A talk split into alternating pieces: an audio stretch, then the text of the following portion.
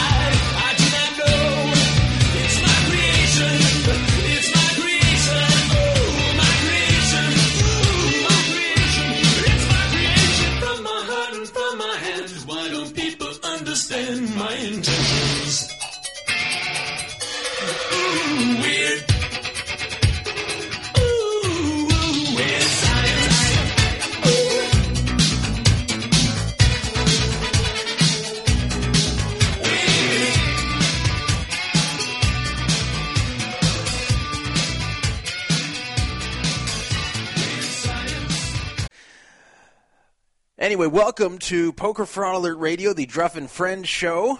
I am Todd Dan Druff Witteles. Once again, coming to you after a hiatus. We were not on last week. February 3rd's show was canceled because I was on vacation. I could have canceled tonight too, because as has been a problem that I've been experiencing over the last few months, I have another cold. This is again thanks to my son Benjamin, who just catches them very easily, as young kids do. And then, because I have a lot of contact with him, it's very easy to catch it from him. So when he gets them, it's hard to avoid getting them myself. If I didn't have any kids, I would get a lot fewer colds. A lot fewer. But uh, I've said before, I'm not going to do this show when I have a cold but I've decided I'm doing it tonight anyway. I don't want to miss another week. I don't want it to be three weeks between shows. And this cold is not as bad as the last one I had. So I'm going to do it. If I have to pause to blow my nose or cough or something, I will turn off the mic and do it. And you can just suffer through the dead air for a few seconds. But fortunately, this week we have a co host, so it will be a little bit easier for me to go quiet, and hopefully he can speak in my absence when I'm blowing mucus out of my nose, which I'm sure is a picture that you all want to have in your mind. I'm trying to put on the co host right now, and he's not answering. just saying calling, calling, calling. This is Daredevil we're putting on tonight, uh, the permanent guest host of Poker Fraud Alert Radio, the Druff and Friends show. Todd. Oh, there you are. All right. Very good. So uh, the Hello? permanent. Yeah, can you hear me? Uh oh. He can't hear me. This. Uh, God. Why? You can't hear me. I mean, it looks looks okay on my end. That figures. I, I just hung up on him. I mean, I, I don't. Every time he comes on the show, it's fine. This time, it, it just doesn't work. I heard him; he couldn't hear me. I just had a feeling it wasn't going to work. I just had a feeling something was going to go wrong here. It wasn't going to be like really easy. Just like he comes on and here he is. Just let's see what he's saying in Skype. Now he says he can't hear me. Weird. I, I don't know what to say here. I mean, everything looks the same on my end. All right, I'm going to do a test call. Watch this. I'm going to, I'm going to make a phone call out to test this thing. I'm going to produce the show, actually debug the show during the show. We're going to call uh, toll-free directory information. See if they can hear me. Toll-free directory assistance powered by AT&T. What toll-free listing would you like? Yeah, I'd like the butt sex hotline, please. I'm sorry, I didn't find a match. Let's try again. Please say the listing name that you would like. Yes, I would like the deadbeat dad hotline, please. I think you said U.S. Public Aid Department. If that's not Mm, correct, press 9. Otherwise, I'll check for that listing. Okay. You'll hear why later in the show why I said that second thing. The butt sex thing I just made up out of nowhere. You know what's on my mind. But um, it can hear me, so that should mean Daredevil can hear me too, and he can't. So I think it's on his end. I can blame him. Yeah, he's saying it's. I'm trying to call him back. This is embarrassing. Like just right out the gate, we have fail. Right out the gate. Can't even get anything done before fail occurs. First, it like rings a million times before he answers. You can't hear it, but I see it like ring, ring, ring, ring, ring. He doesn't answer. Then he finally comes on and cannot hear me. I'm telling you, I think it's on his end. I think he should reboot or something. I don't. I don't know what to say. I, I'm at a loss. AT and T could hear me. I bet that Verizon guy could hear me if I called him. I bet that would work. So what can't he can't even answer the phone here? He can't answer Skype. It's just ringing. Ah boy. Alrighty. Um, I, I guess I'm gonna have to fly solo here until uh, until he actually can get this working. The person whom you're trying to Yeah. reach is currently unavailable. What a joke. What a joke. Can you hear me now? Good. Can you hear me now? How do you build America's largest wireless network? Can you hear me now? Can you hear me now? Can you hear me now? I can hear you, yes. Can you hear me? What if he's messing with me? No. Todd. I- yeah, can you hear me? Can you hear me? If this is going to be my fault, I'm going to have egg all over my face, but uh, yeah, he can't hear me. This is- what is going on here? All right. I don't know what to say. So there's so much time we can spend on this. Jeez. Um. Yeah, seriously, serious says riveting stuff. Druff. Five dollars in the chat room is uh, putting up an emoticon of a guy being punched in the face. I think that means he wants to punch me in the face for for doing this terrible beginning of the show. So let's let's get on with this. Daredevil saying he can go on his Xbox to talk to me. All right, I mean, whatever works. Just call me back, Daredevil, when you're ready. I'll go on with the intro to the show. What a disaster. I apologize for those listening either live or in the archives, this is a bad start here. We're already uh, breaking out to uh, a big deficit in the show. We're already way down here. If this were a competition, we would not be doing well. Alrighty. So, uh, as usual, we have a free roll this week. The free roll is $100 thanks to 4Bet, who bet against various people on Poker Fraud Alert as to who would win the Super Bowl. He bet on New England, and even though it didn't look good for him coming into the fourth quarter, New England pulled it out. And the Seahawks did not win their second Super Bowl in a row. And he won, I believe, $1,000 and he gave a hundred of that to the free roll. So that's very generous of Forbet. You know, Forbet trolls me, he trolls the forum sometimes, but you know, when it came right down to it, he gave us a hundred bucks for the free roll. So thank you, Forbet. This money all came from him for tonight's free roll. It is no limit hold'em. It'll take place at 7:40 Pacific time, about 45 minutes from now on the No Fraud Online Poker Room. The prizes are 50 for first place, 24 for second, 13 for third, 8 for fourth, 5 for fifth. 50, 24, 13, 8, and 5. You need a separate account for the No Fraud Online Poker Room, which you can find at the top of Poker Fraud Alert. And you don't need any play chips. You don't need anything. You just need an account that works. And to qualify for the free money, you need to have a registered account on Poker Fraud Alert dated 2012 or 2013. By the way, Daredevil, can you hear me? Yes, I can. Oh, wonderful. All right. Fine. I'm on the old uh, Xbox One, so the mic is not as good. But uh, I don't know what was going on with Skype. I- I, I did don't a, either. you know, you can do that test call thing. So I did that before the show, and it worked. So. Hmm, Well, you I should. don't know. You could reboot. I, something was weird on your end. Anyway, uh, right. so so I'm just telling you about the free roll. If you have an account on the Poker Fraud Alert forum dated after 2013, then you need to get an exception from me.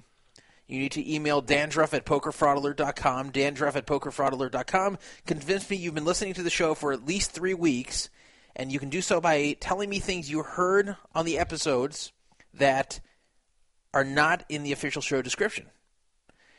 Is it okay if you listen to three episodes yesterday? Yes, as long as you heard three shows and can tell me three things that happened in those shows that were not in the show description, then I will give you a lifetime exception to win the free money here, provided that you remain in good standing on Poker Fraud Alerts. If I ban you or something, then the exception's gone. You just need to do it once, but you need to do it before the free roll starts tonight at 7:40 p.m. Pacific Time. You can late register up to 25 minutes late, meaning up to 8:05 p.m. Pacific Time. And it's a pretty good shot you have to win money because these are not large fields. This is a much better free roll than anything you'll see on a poker site because you're going to be competing against thousands of people here. Uh, this one you have like fewer than 100 and you know, it's real money involved. First place is 50 bucks. It's not big money, but it's real money. So, something you can do if you're listening live and just want to play a little poker in the background. Reason I do this, of course, is I don't want free roll leeches. I don't want people who just play the free roll and don't listen to the show and don't read the forum. You have to at least listen here. You have to be a real listener to qualify for the free money. If you want to call into the show, the phone number is 775 372 8355, better known as 775 Fraud 55. You can also call the Mount Charleston line, which is an old 70s rotary phone that sits on top of Mount Charleston, which is a mountain near Las Vegas. It does get snow during the winter.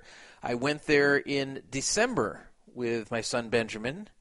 He enjoyed it. He played in the snow and went down on a toboggan. That phone number is 702 430 1808. 702 430 1808. No matter which number you call, make sure to show your caller ID. Otherwise, you will not get through.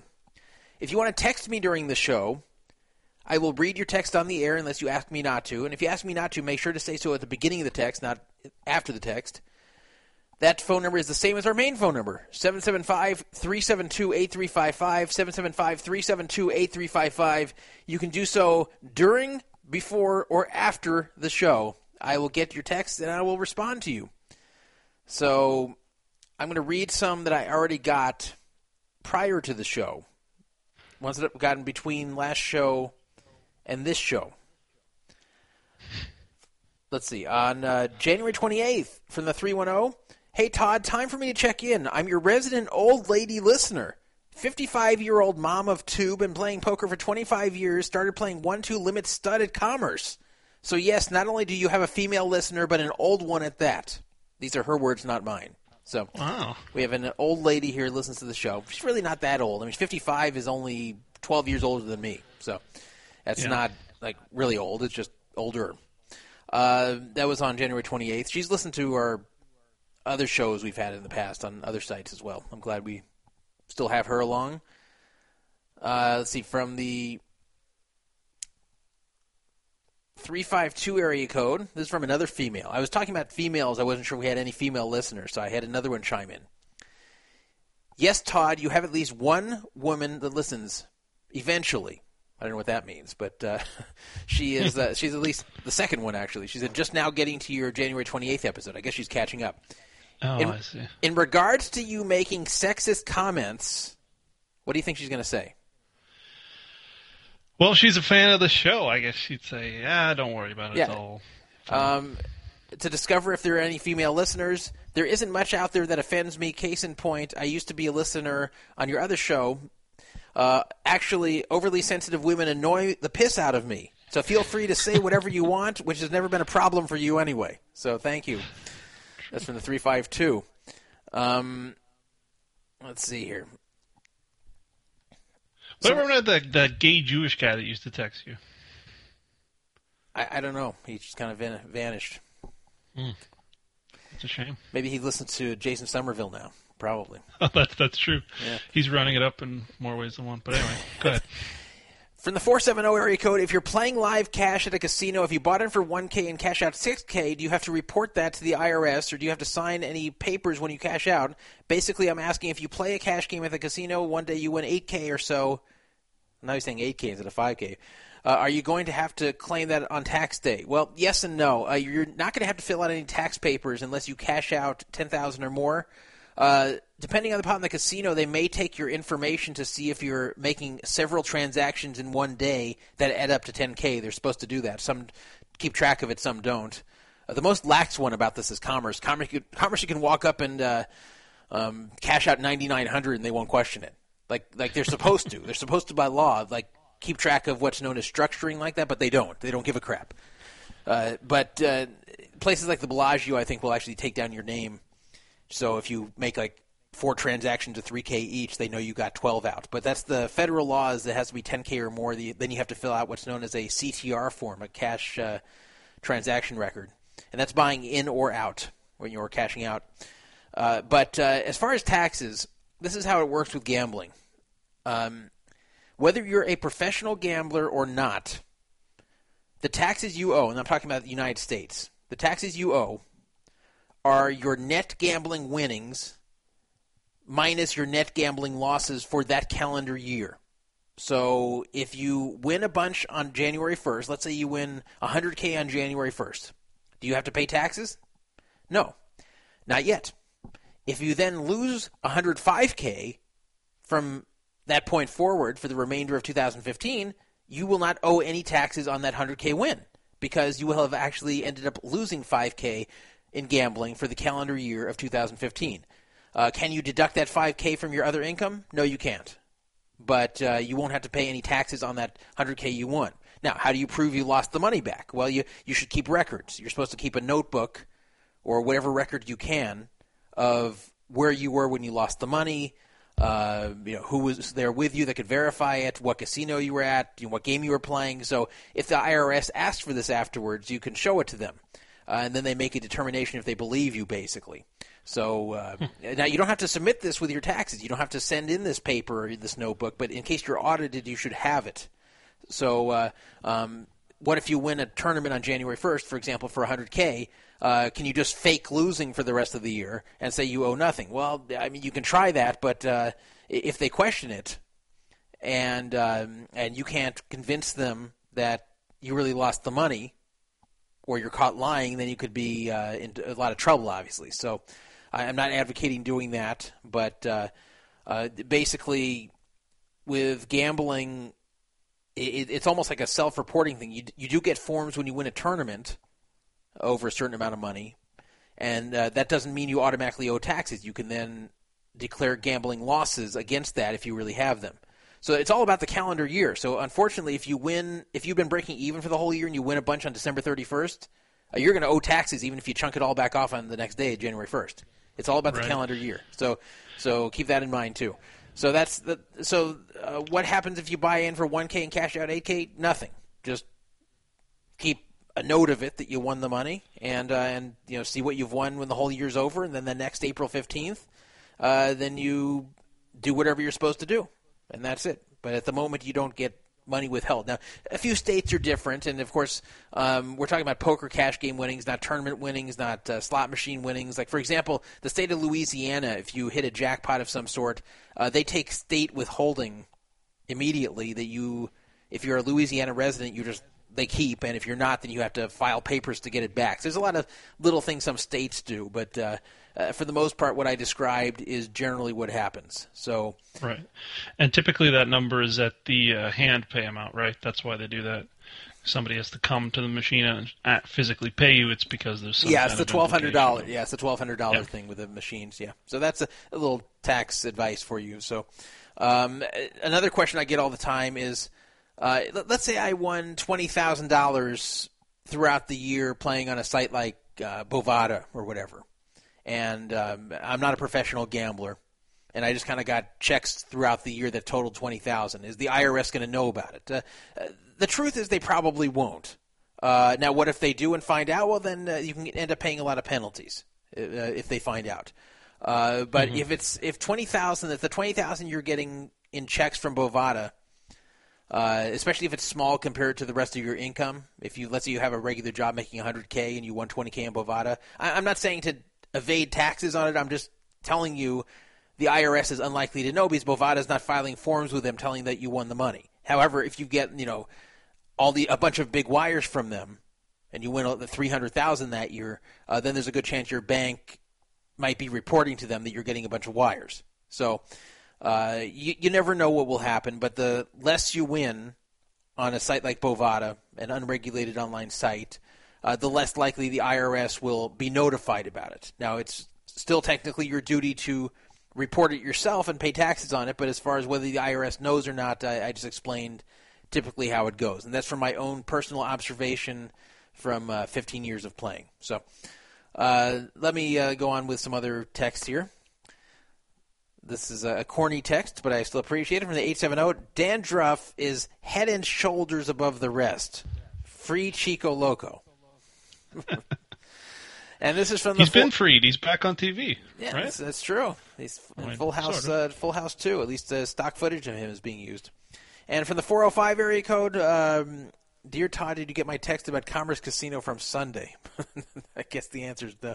Oh, I see it now. Okay, I guess it was like a personal text. All right, I'll answer that guy later. All righty, so that's the text we've received so far prior to this show. And uh, if you want to send it during the show, 775 372 8355. Here is the agenda for tonight. By the way, you can go in the chat room if you're listening live and want to talk with the other people in there. But the better way to get a hold of me is texting me during the show. I don't read the chat room all that much while I'm doing the show because it's hard. The agenda tonight. First of all, I will tell you a little bit about my trip to New Orleans and South Florida. That's where I was last week. It was from January 30th to February 6th. It was a week long trip. And among other things that happened, I got two women thrown out of Harrah's, New Orleans. Yep. Got two people ejected from there. I'll explain what happened there and why I did it. Well, the full World Series of Poker schedule has been released, and it has some interesting and different new events. Some I think are innovative and pretty cool, and some I think are stupid. And we'll talk about the new events they're having and whether I'm going to play them and whether I suggest you play them. I, I think some of these events are, are just bad, and some of them, you know, in fact, cheapen the bracelet, and I think some are pretty cool and pretty interesting and uh, innovative in some ways. So we'll talk about that. It's a controversial schedule already. They're trying some experiments this year. Well, we've talked before on this show about the World Series of Poker ladies event, how men used to enter it. I remember uh, Shaun Deeb famously entered it wearing a dress or wearing makeup and a tank top, a girl's tank top or something. But uh, um, that stopped when they changed the buy-in rules to where females only would pay 1000 to buy in and males would pay 10000 making it not worth it for any male no matter how he good how good he is to buy into that event. So that stopped it.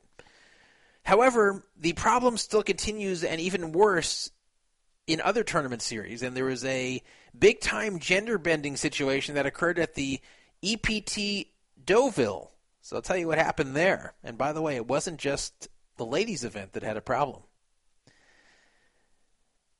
well, a listing on a website called the Merger Network claimed that $20 million was being requested for funding for the Ivey League. Now, I'm not talking about the colleges. I'm talking about Ivey, like Phil Ivey, I-V-E-Y League, which is associated with Ivey Poker.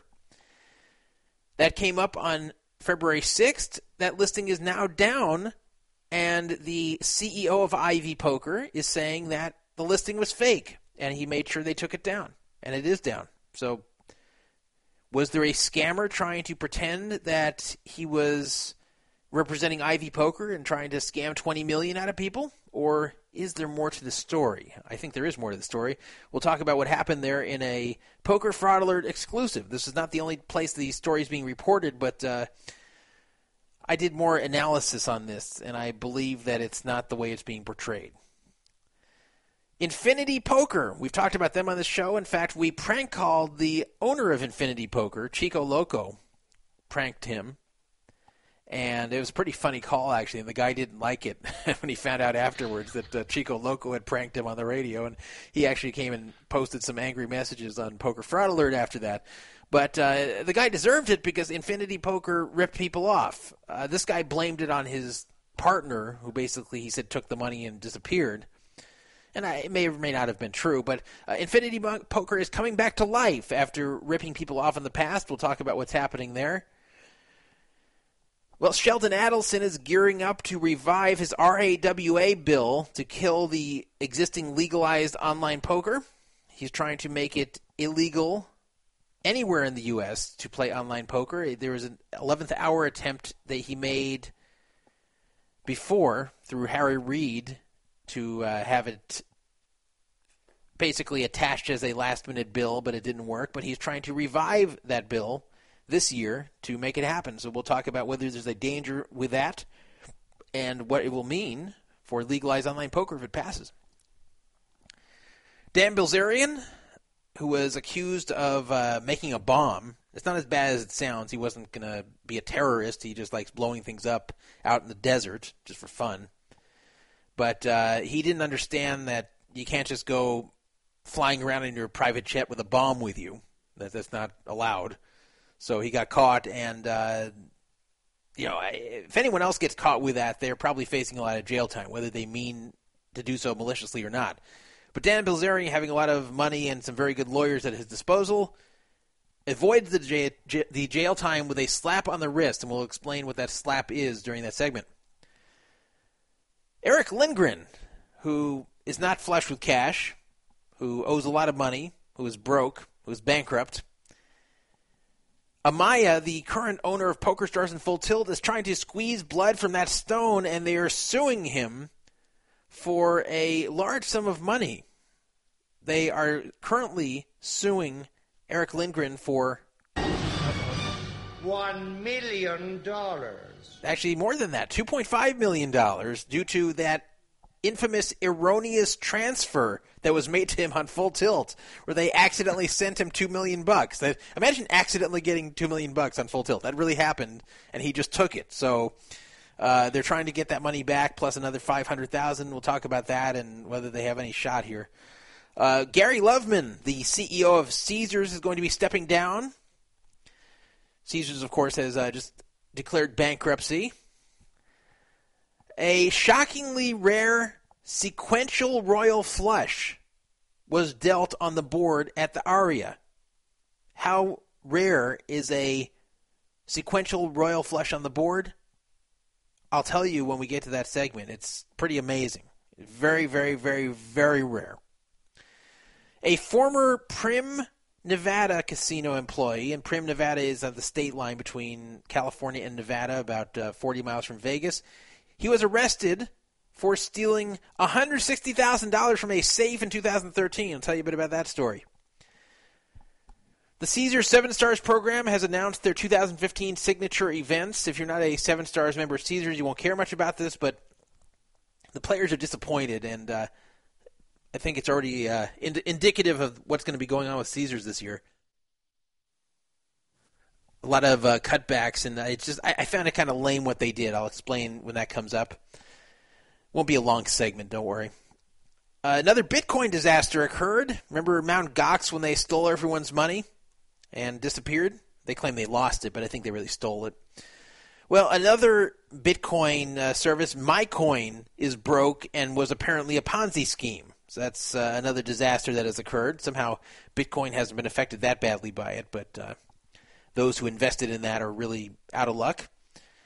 Uh, if we have time, I'm going to give you some tips on how to casino bonus whore in Las Vegas. There are some tricks on uh, how to set yourself up in the short term. And when I say the short term, I mean like the next year or so.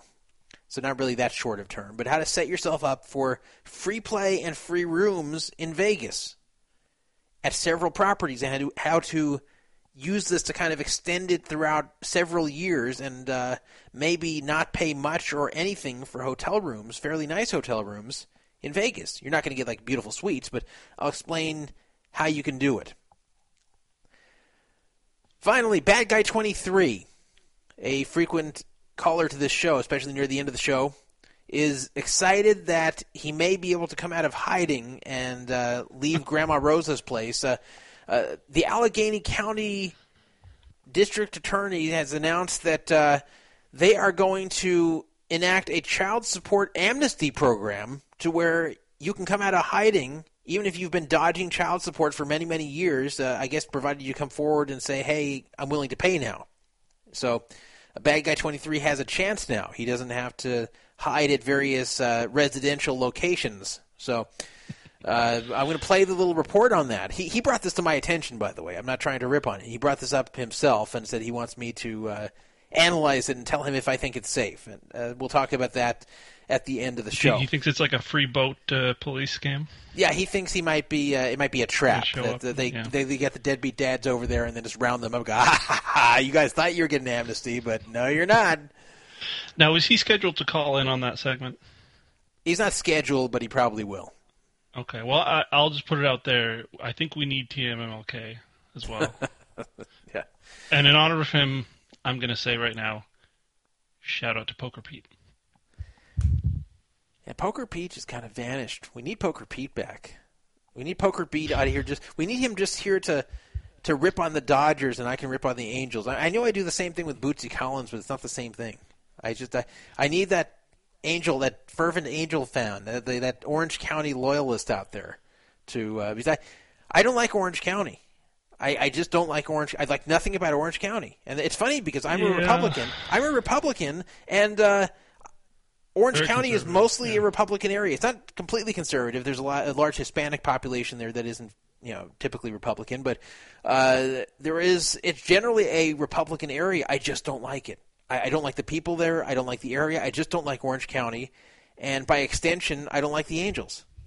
So I I don't root for Well, the I hate their name for one. That's it's ridiculous, but Well, the Angels, they're called that because uh, it was for Los Angeles. They were supposed to be Los Angeles' team. They were a minor league team in Los Angeles before the Dodgers even came. And then it just, uh, then the Dodgers became a major league team first, moving over from Brooklyn. And then uh, eventually the Angels became uh, the California Angels. But they were actually playing in Anaheim, and then they went through a number of minor name Yeah, but that, that's in California. I mean, the, just leave it to California Angels and the LA Dodgers, not the Los Angeles Angels of Anaheim. Well, that's really dumb. Yeah, that's no- Ridiculous. I mean, the California. I, I liked it when they were the Anaheim Angels because it's honest. That's what they really are. Uh, the the California. Angels, I thought was stupid. I think it should only be like a state team when there's no other team in the state. Like I think the Texas Rangers Mm. is stupid too. I think I think it should always be the city it's in, unless it's the only team in the state. Like the Arizona Diamondbacks is fine. They don't have to be the Phoenix Diamondbacks. There's not going to ever be a second team in Arizona. But uh, the California Angels is kind of stupid because California is such a large state, both uh, geographically and uh, population wise. Uh, you're not going to have people in Northern California rooting for the Angels just because they're called the California Angels. And they're not anymore, but when they were. But I will say that the Los Angeles Angels of Anaheim is even dumber because it's not in Los Angeles and it's just a, a marketing gimmick to try to steal some of the Dodgers market. It's dumb. yeah. So I just just be what you are. Admit that you're Orange County and you know stop hiding it. It's just such a weird name to be like the California Dodgers of Los Angeles. It's like, it's, nobody's called that. You know when I first started to hate Orange County? It was when I was uh, a teenager. And I, I tried dating a few girls from Orange County, and they were the worst. They, they were the worst, and this remained consistent over time.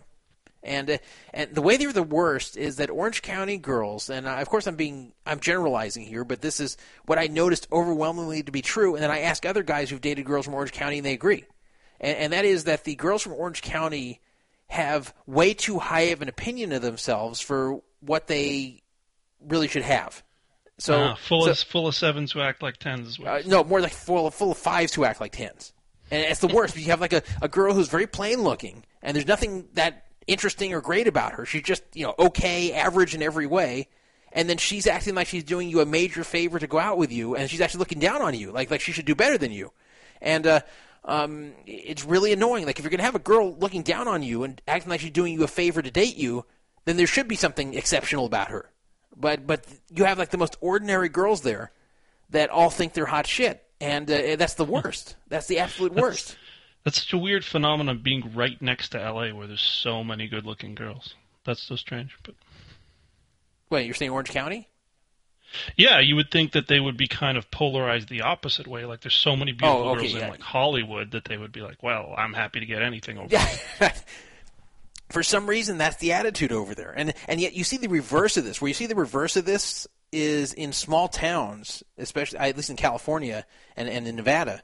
Uh, the small town girls, the ones that are hot, often underrate themselves, Yes, and that uh, is true. and and just uh, they have much lower standards than they should, and. Uh, even when the ones that are hot that have other things to offer that might, that might be have a good personality, be smart or whatever, they they underrate themselves and they date a lot of terrible guys and, and think that's what they deserve. And uh, and you have some girl with very little offer in Orange County, and, and she thinks that uh, she's God's gift to men. So I, I hated that.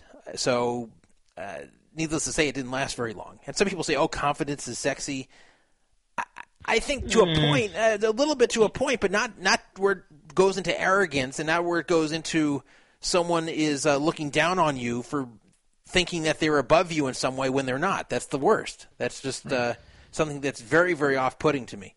So okay, uh, let, us get on with the show here. Well that wasn't a topic? Oh, okay. No, no, I guess it is now though. Uh, I visited New Orleans. Uh, this was my Caesar Seven Stars trip from 2013. Would you believe? Not not 14. What kind of 13? I, I won't get into it, but it's something I earned in 2013. Had until March 31st of 15 to use. And I had some credit cards that had some travel credits on it that I did some bonus whoring. So, so basically, I, I had the ability to take a trip for pretty cheap, even bringing Benjamin's mom and Benjamin along with me. So, with very short notice, I, I put this whole thing together on like January 20th. Uh, with very short notice, I put together this whole trip. Basically, going to New Orleans, then to Miami, then to Key West, and then uh, then back out west.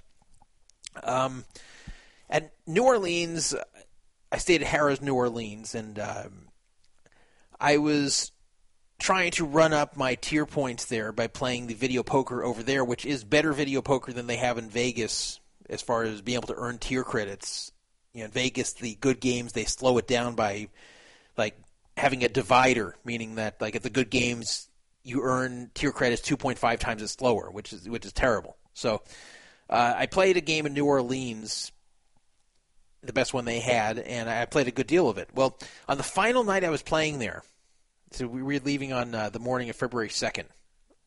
The night before that, I'm playing and I'm grinding out my uh, my hands so I can get to 5,000 tier credits for the night and get my 10,000 bonus tiers and be done.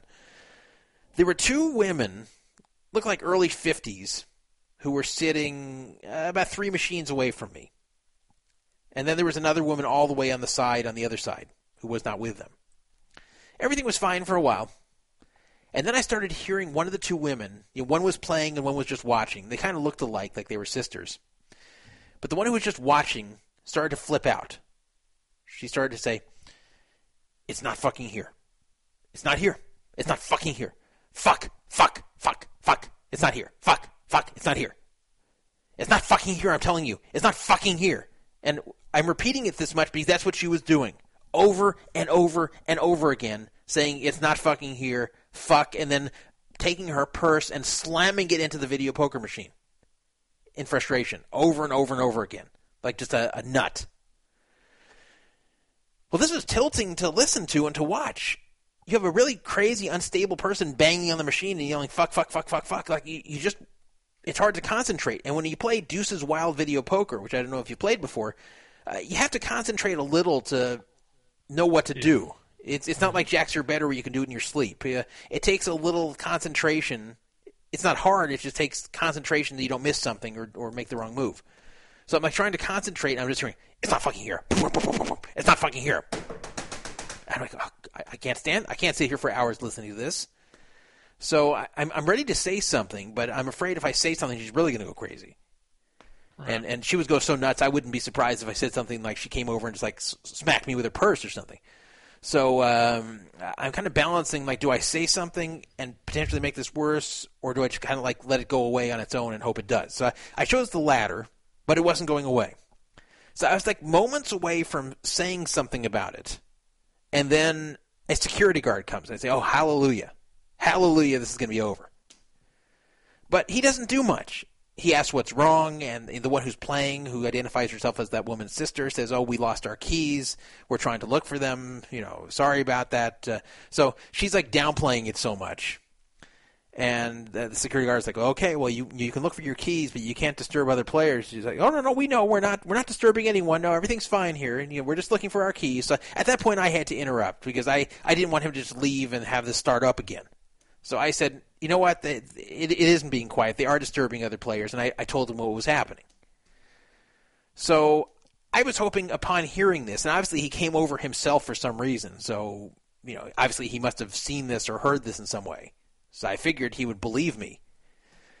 Well, despite the fact that it seemed like he believed me, uh, he let them stay and just said, "Okay, well, uh, you know, don't bother the other players. Goodbye," and, and walked off. So in Vegas, Yeah. they, they they would have gotten rid of her like a long time ago, but like especially Really? banging on the machine. Oh yeah, like ba- like slamming the machines like that and yelling. Yeah, they would have gotten rid of her. Mm, I guess so. So I don't know. It's it's hard to get kicked out of a casino. So, eh, well, so listen what happened. So then the the calmer sister walks off to go do something, and leaves the crazy one alone. And I knew this is a bad situation. No more security guard there. The crazy sister's alone, and she knows that I just ratted her out. So she gives me this evil eye and is staring at me. And I'm like, what's going to happen here? I really thought it was possible she was going to come over and like hit me with her purse or something and I was ready. I, w- I was sitting there like watching out of the corner of my eye, and if she came over and tried to do something, like I was ready to like throw an elbow in her face. Like I'm not going to go like beat up a woman, but if she's going to come over and try to hit me or assault me in some way, yeah, I'm going I am going to elbow her face, or she's going to try to do that crap. Uh, so uh, I'm ready to like throw an elbow if she dares to try to come over and, and touch me in any way. Well, instead, she watches me play a hand, and I, I get dealt something like a pair, hold it, nothing happens. I lose all. I was playing like a five play machine. I lost all five, so it just came with nothing. So then I hear this: lose, lose, lose, lose. Like I cannot believe this. now I got to put up with this. So then I, I start the next hand: lose, lose, lose. I'm like, okay. So I stood up and go, security, security, come back over here. Well, um, he comes back over. He hasn't gotten very far yet. He comes back over, and I explain what happened. and uh, and right around then the the other sister comes back. So he tells them both that they have to leave this area, that they can't play on these machines anymore. And, and by the way, the the woman all the way on the other side complained as well and backed everything up that I said.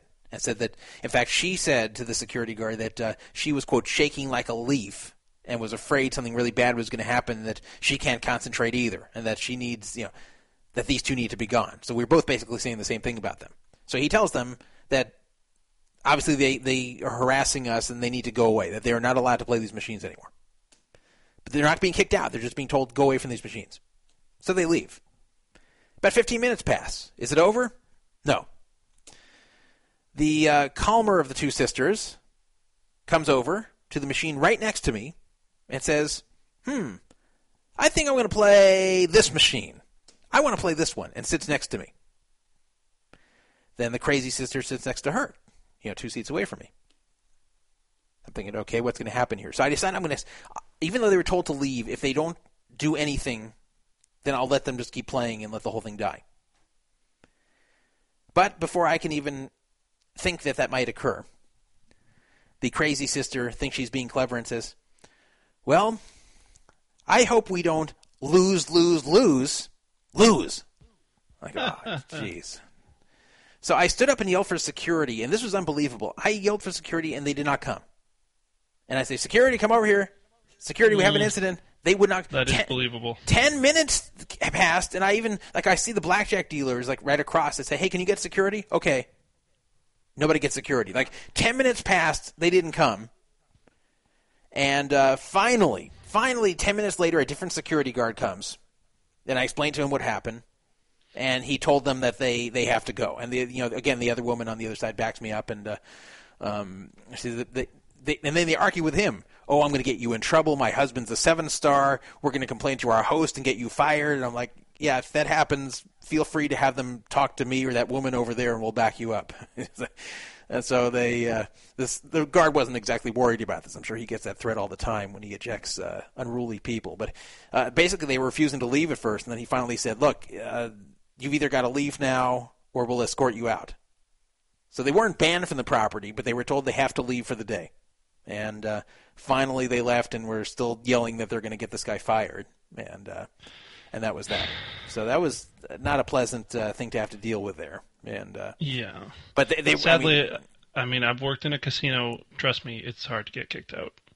They Yeah. just, you know, I mean, people are in there spending money with for, you know, they they know what a good racket it is. There's no goods or services being exchanged, basically. So, I mean, to get kicked out of a casino, you got to be really be an asshole. Yeah, I thought I thought with the banging the machines with two other players who were getting very upset about this. I, I it's like one thing if they're just doing it themselves and the the casino's willing to tolerate some, but uh, you know if they're going to drive away their players. And the other woman, she was so pissed. In fact, afterwards, she she profusely thanked me. She profusely thanked me for getting involved here and said that she was so scared and she she couldn't concentrate on her game. She was about to quit and she you know that uh, she thought something bad was going to happen. And she even called her husband over and told her husband you know what a hero I was in the situation. Like and then when the woman talked to me, uh, it turned out that she was married into the Fertitta family of of the station casinos and Ultimate Poker. Oh, and the UFC. Yeah, Yeah, yeah. So that she was, she said her last name's Fertitta, and uh, her husband who came down, I, you know, he, they were older. You know, he was, they were probably both around sixty, but uh, you know, they have some relation to that family. And uh, she's like, "Oh, you probably know my family in Vegas because I mentioned about uh, normally being in Vegas and not there." So So you played your editorial about Ultimate Poker for them, and yeah, I, I, they, they I was left like, in a huff. Yeah, I was like, oh yeah, Fertittas. Yeah, you guys had that uh, that fail site that uh, I kept saying was not going to succeed and didn't because you guys didn't know how to run it. I know the Fertittas, but no, I uh, I kept quiet about it. I said, oh yeah, I know, I know that family, I know the stations. So anyway, that's what happened. Uh, I also had a mess in Las Vegas. We stopped in Las Vegas on the way back for a few hours from Miami, which was planned but um, it was an intentional four over four hour layover because I had to do something there in Vegas that I won't bother getting into. But uh, I didn't allow enough time to get back to the airport for the flight back and missed it. And boy, did that set off a long chain of fail, including, would you believe, an emergency landing The first one they've had at that airport for a long time. A, plane f- flying also from Florida to L.A. had a tail issue where the tail was making a vibrating noise that uh, even though the pilot was very concerned about could be very dangerous and cause the plane to crash. This is not my plane, but they had to land it in Vegas as an emergency landing, and then they Right. So moved the all the people. were delayed. Well, no, they moved the people from that flight to the flight I was supposed to be put Oh. on after I missed my flight. also going to LA. Yeah, so I so I missed the uh, the next flight too because I couldn't get on it because those people had priority over me. It was a disaster, and they and talk about being uncooperative. I had like the worst supervisor over there for American Airlines who was just a complete bitch and would not help me. I just I kept begging her like, let me just come back tomorrow. Like I have a place to stay here for free. Let me just go back to my hotel and come back tomorrow when like all this is cleared up. No, you can't. No, you can't. The only way you can do is you pay $150 per ticket to change it. Like you got to be kidding me. Like even when that emergency landing thing happened, they wouldn't do it. Like she could have just like snap done it, but she wouldn't do it. And the, and this happened when I missed the flight. I'm not going to go into the whole story, but it was partially their fault. I missed it. Partially mine for cutting it too close, but partially theirs for not listening to what I was trying to tell them and uh, wasting away the last few precious minutes I had to make the flight. So anyway, that, it, that was a lot of fail there. But uh, I'm back, and uh, it was actually my first time ever in McCarran Airport. It wasn't exactly a good experience. I've I've never flown in or out of Las Vegas McCarran Airport. Uh, I've always Really? driven there from L.A. or from Phoenix, and I have uh, when I've you know all the time I lived in Las Vegas, which for a long time. Whenever I had somewhere to fly to, I always did it out of LAX. I would always go to LA first, and uh, usually because the person I was traveling with was from LA, so I, you know, that, that's what we ended. And usually the flight was direct from LA, where it wasn't from Vegas anyway. So uh, this was the first time I ever flew through Vegas, and it was intentional because I had to stop in Vegas. I'm thinking, like, I had to go to Vegas anyway for something for a few hours. I thought this is perfect. Like this is perfect. I'll just induce a layover here that I want, and it, it would have worked perfectly. I just, did, I just was, I, I just dragged for no good reason. Like I, I could have easily made it, easily made it. I just, uh, I went to a long lunch. Like it was stupid. So anyway, And did you enjoy the sights and sounds of McCarran Airport? you know that Because I find it slightly depressing. At least in uh, it is. Terminal Three is okay, but the, if you go to like Terminal One in the older part, I don't know. And, and I love Vegas, but there's something about the airport. No, that's just there's, kind there's of these fail sl- there's these fail slot machines there that pay out like the worst ever. Yeah. Like like if you play those slot machines, you're like a guaranteed loser. And then there's Mm-hmm. uh, this awful gimmicky Vegas store where you buy like Las Vegas yeah. themed merchandise, which is like uh, really really stupid unless you're I, I guess maybe from another country. It's a, a big thrill, or maybe somewhere in the Midwest where uh, coming back with a Las Vegas shirt is, is cool. But uh, I can't imagine who'd want that stuff. But yeah, it is it is kind of a sad place. But I I spent the time at least this long time I was stuck there. I had access to the American Express Centurion Lounge, which is a nice place to be. So at least it wasn't that depressing. I spent a lot of the time in there. Okay, uh, moving along though, away from my trip. And, uh, and by the way, I don't project that I'll miss any shows for a while now. This uh, should be several consecutive shows here, barring uh, me getting sick or having some kind of other issue uh, that I don't know about right now. Uh, it should be several consecutive shows without any missing. So uh, that's good news. That's good news. Yeah. The World Series of Poker schedule has been released. I've been waiting for it. I've been waiting to see. You know, they did a little teaser about a month ago with a few events, but they released the whole thing. Last year, I had a 45 minute conversation with Seth Palansky, and I, I don't have the soundbite ready, so I'm not going to play it this time. But uh, I, I, I had a 45 minute conversation with him about WSOP.com and the various fail that was occurring there. But I also brought up to him, hey, can you guys bring back some more limit hold'em events? I mean, having only two limit hold'em events when you also have two pot limit hold'em events is pretty embarrassing.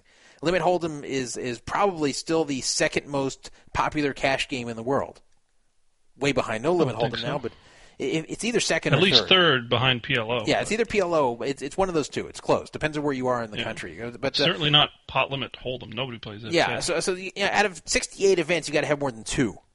So yeah. uh, they used to have five and a half. You know, five plus the mixed Mixed. hold'em, and that, that got done away with. Then it became two last year, an all-time low.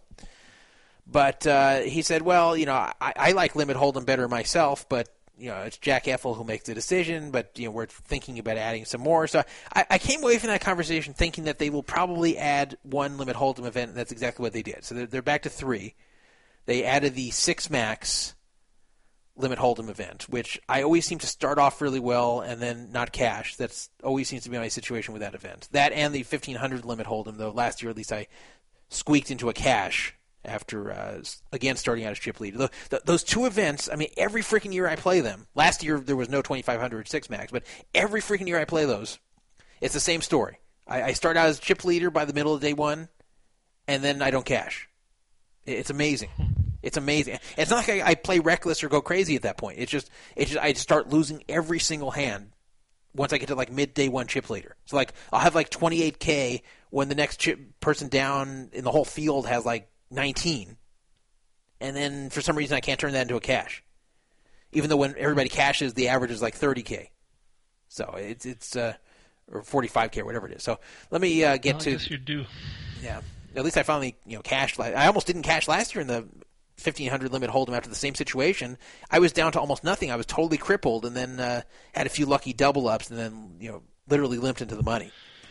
Well, that is the thing with limit hold'em. Like you have to get cards. Yeah, you have to win it's hands. Not like it's it's not like no limit where you can just pick enough spots to accumulate chips. You you have to show down hands. So if you're not running well, especially in a tournament where you have to accumulate chips, you're just not going to win it. There's just yeah, no way to do it. Yeah, there's no way. Yeah, if you just if you just don't can out show down hands and win, uh, you're not going to win the event. There's no way. So that's it can be very frustrating because you like you can be doing everything right, and that can be in any tournament, but you can really just feel powerless. Like uh, now, it's not to say it's all cards because uh, a bad player has a much lesser chance to cash in a limit hold'em tournament than they do at a no limit tournament because uh, you know they can get lucky in some big all in situations in in a Right. no limit tournament. And limit you have to win a six, you have to play well in a succession of hands to get all the way that far, and it's it's hard to do if you're not good. So in in that way, when you get to the end of a limit hold'em tournament, it's just about always all good players there at the end, or at least all uh, reasonably good players. So okay, here's the uh, highlights of the schedule of the World Series of Poker full schedule. 68 events, a record. The one that has been talked about the most, the Colossus event, a 565 buy-in event, which is uh, the lowest buy-in either ever or in a very very long time for a World Series of Poker event. Before it was a thousand, so this now makes it much more accessible for people who can't afford a thousand dollar buy-in or don't want to risk that much money, and now can do it for a little bit more than half. They think that because of that, and because you can win a bracelet now for just $565 buy-in, that this will be the largest tournament, the largest live tournament ever. They believe this will have the a bigger field than any live tournament that's ever taken place, including the biggest main event of 8,700 people. They think it'll be well over 10,000 people. I agree, and especially it'll be more because there are four starting flights, and you can actually play all four flights if you bust out of them all. So you if you bust out a day 1A, you can go on to 1B, then to 1C if you bust that, and then on to 1D if you bust that. So uh, there will be a lot of reentries as well. Uh, Well, if they count each individual entry as opposed to player, then yes, I think it will be over. If not, maybe not. I think it's, it will be because keep in mind the uh, Monster Stack, which didn't have that feature, got like 8,000 people. And I think this will get more people than the Monster Stack because uh, it's a much lesser buy-in. The Monster Stack was still 1,500. So I, I think they will get more than 10,000 individual people, and uh, it's very possible they'll have like 15,000 entries by the whole. I, I don't know what to predict with this thing, but I can tell you one prediction I bet is going to come true. I think you already know what I'm going to say. That there is going to be amazing logistical fail with this thing. That it's going to be a disaster logistically. That they're not they're not going to be I can see it now. Lines through to the pit, uh, playing thirteen handed at a table. Something's gonna. it's going to be a disaster. It's they're just gonna, not gonna be good. it, it, they're gonna they're not gonna do this right. They're they're gonna find every way to make mistakes here. I, I every time they introduce a new event that's gonna have a big field, it's a disaster the first year. They can never get it right. The Millionaire Maker, disaster. Then they improve to the next year. The monster stack last year, disaster. It looked like a refugee camp. People waiting to start. It really looked like people were like sleeping up on the stage. It really looked like it looked like uh, the Superdome during Hurricane Katrina. Uh, I'm not even kidding. Katrina, Katrina, Katrina. Anyway, uh, Yeah. also, that this is this is how it starts, right? This is event number one. So, I mean, they haven't even gotten any of those kind of muscles working, except for maybe the little employee hold'em thing. And then the first event is going to be this giant thing they've No, never well, it's not before. quite event number one. It's technically event number five. Uh, the event number one is the employee hold'em on the 27th. Then they have a a 5,000 no limit, which won't have a big field on uh, day number t- uh, same day. The next day they have an Omaha high low split eight or better, 1500.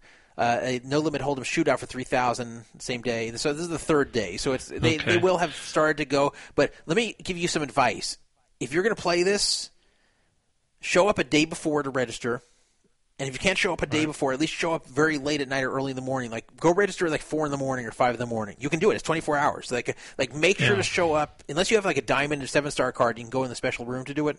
Do not try to show up like half an hour before the event and register. You're gonna be like a six hour line. Guarantee it. So uh, you're going to want to register like like at a really off time where no one's going to be there. I mean, you'll, you'll still probably have people there, but like a, like at five in the morning, show up.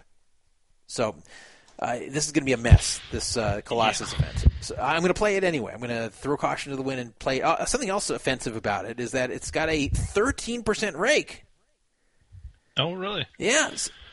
Huh. So you're Well, I guess because it, it, it makes sense financially, but then again, it doesn't because of you know the quantity. If this has fifteen thousand players, then do you need to justify? I mean, I understand every table is its own expense, but Yeah, but, but look at certain this. Look, expenses look that at, are look at the, the ten thousand dollar events. I think they take uh, six percent, but that's still they're taking a ton there. It, it's not like it costs them that much more to run a ten thousand dollar event versus a uh, a fifteen hundred event. Now it it is Mm-hmm. more expensive per table to run a smaller field event than a large field event.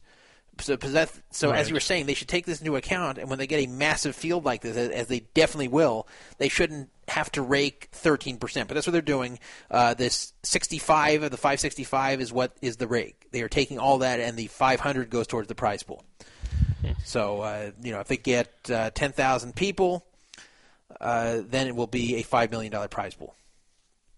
So, uh, that's. It'll be. well, the five million's guaranteed. Is it? Is that a guarantee? I didn't even see that. Yeah, I'm looking at WSOP.com Oh, you're right. now. Yeah. Which is why I thought it was the first event because they list new events and it says number one. Okay. Oh, but yeah, there it is. Event number five. Yeah, Five five million million guarantee. Yeah, prize yeah, I see it. All right.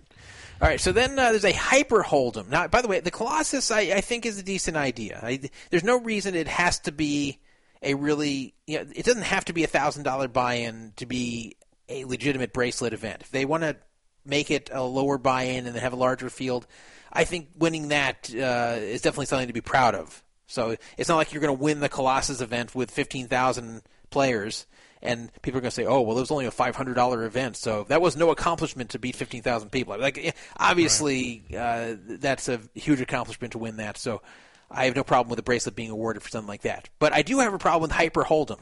Hyper Hold'em is a very fast structure tournament, no limit hold'em, that will finish in two days, and the levels are going to be a whopping 20 minutes long. And some of you say, well, a lot of times online tournaments are 20 minutes long. But online tournaments, you get a lot more hands in. But a live tournament with 20 minute levels, you're going to barely get any hands in for each level because uh, it's so slow. I mean, all the tanking, the shuffling, uh, the, the stupid decision making. Just uh, believe me, you're going to get very few hands in per level at 20 minutes each. So this is going to become a crapshoot. There shouldn't be a bracelet awarded for something like this. Uh, who, who is this even appealing to? I, I guess there's a few people who feel like they, they have more of a chance, like recreational players feel they have more of a chance here, but uh, most Well, I- players. I- Uh, do you, don't you think this appeals to the internet crowd who play these hyper turbos online? No, I, I think maybe it's the ones who play that, but I think most people all think they're great players and that they want a good structure because it favors them because they they're so good the structure helps them as opposed to everybody I, I don't think so, Todd. I, I mean, you're a professional, so I think you're thinking of it from a professional standpoint. I'm a recreational player, and you know, guys that I play in with home games and stuff like, ah, this is too long. This should be faster. Like, uh, Okay, why- you know, why so maybe you'll have appeal, but I, I don't think a bracelet should be awarded. I don't think you should be rushing a World Series event like this and uh, and turn it into a crapshoot. I just don't. I don't. I think this is one of the events that is cheapening the meaning of a bracelet to start giving Oh. out these things that are uh, crapshoots. The, that that ship sailed a long time ago. Uh, Somewhat, but not. This really makes it sail. This really. Also, it, if you look at some of the events, like starting in 1970, and, and look at some of those blind structures, that almost is by today's standards like a hyper event.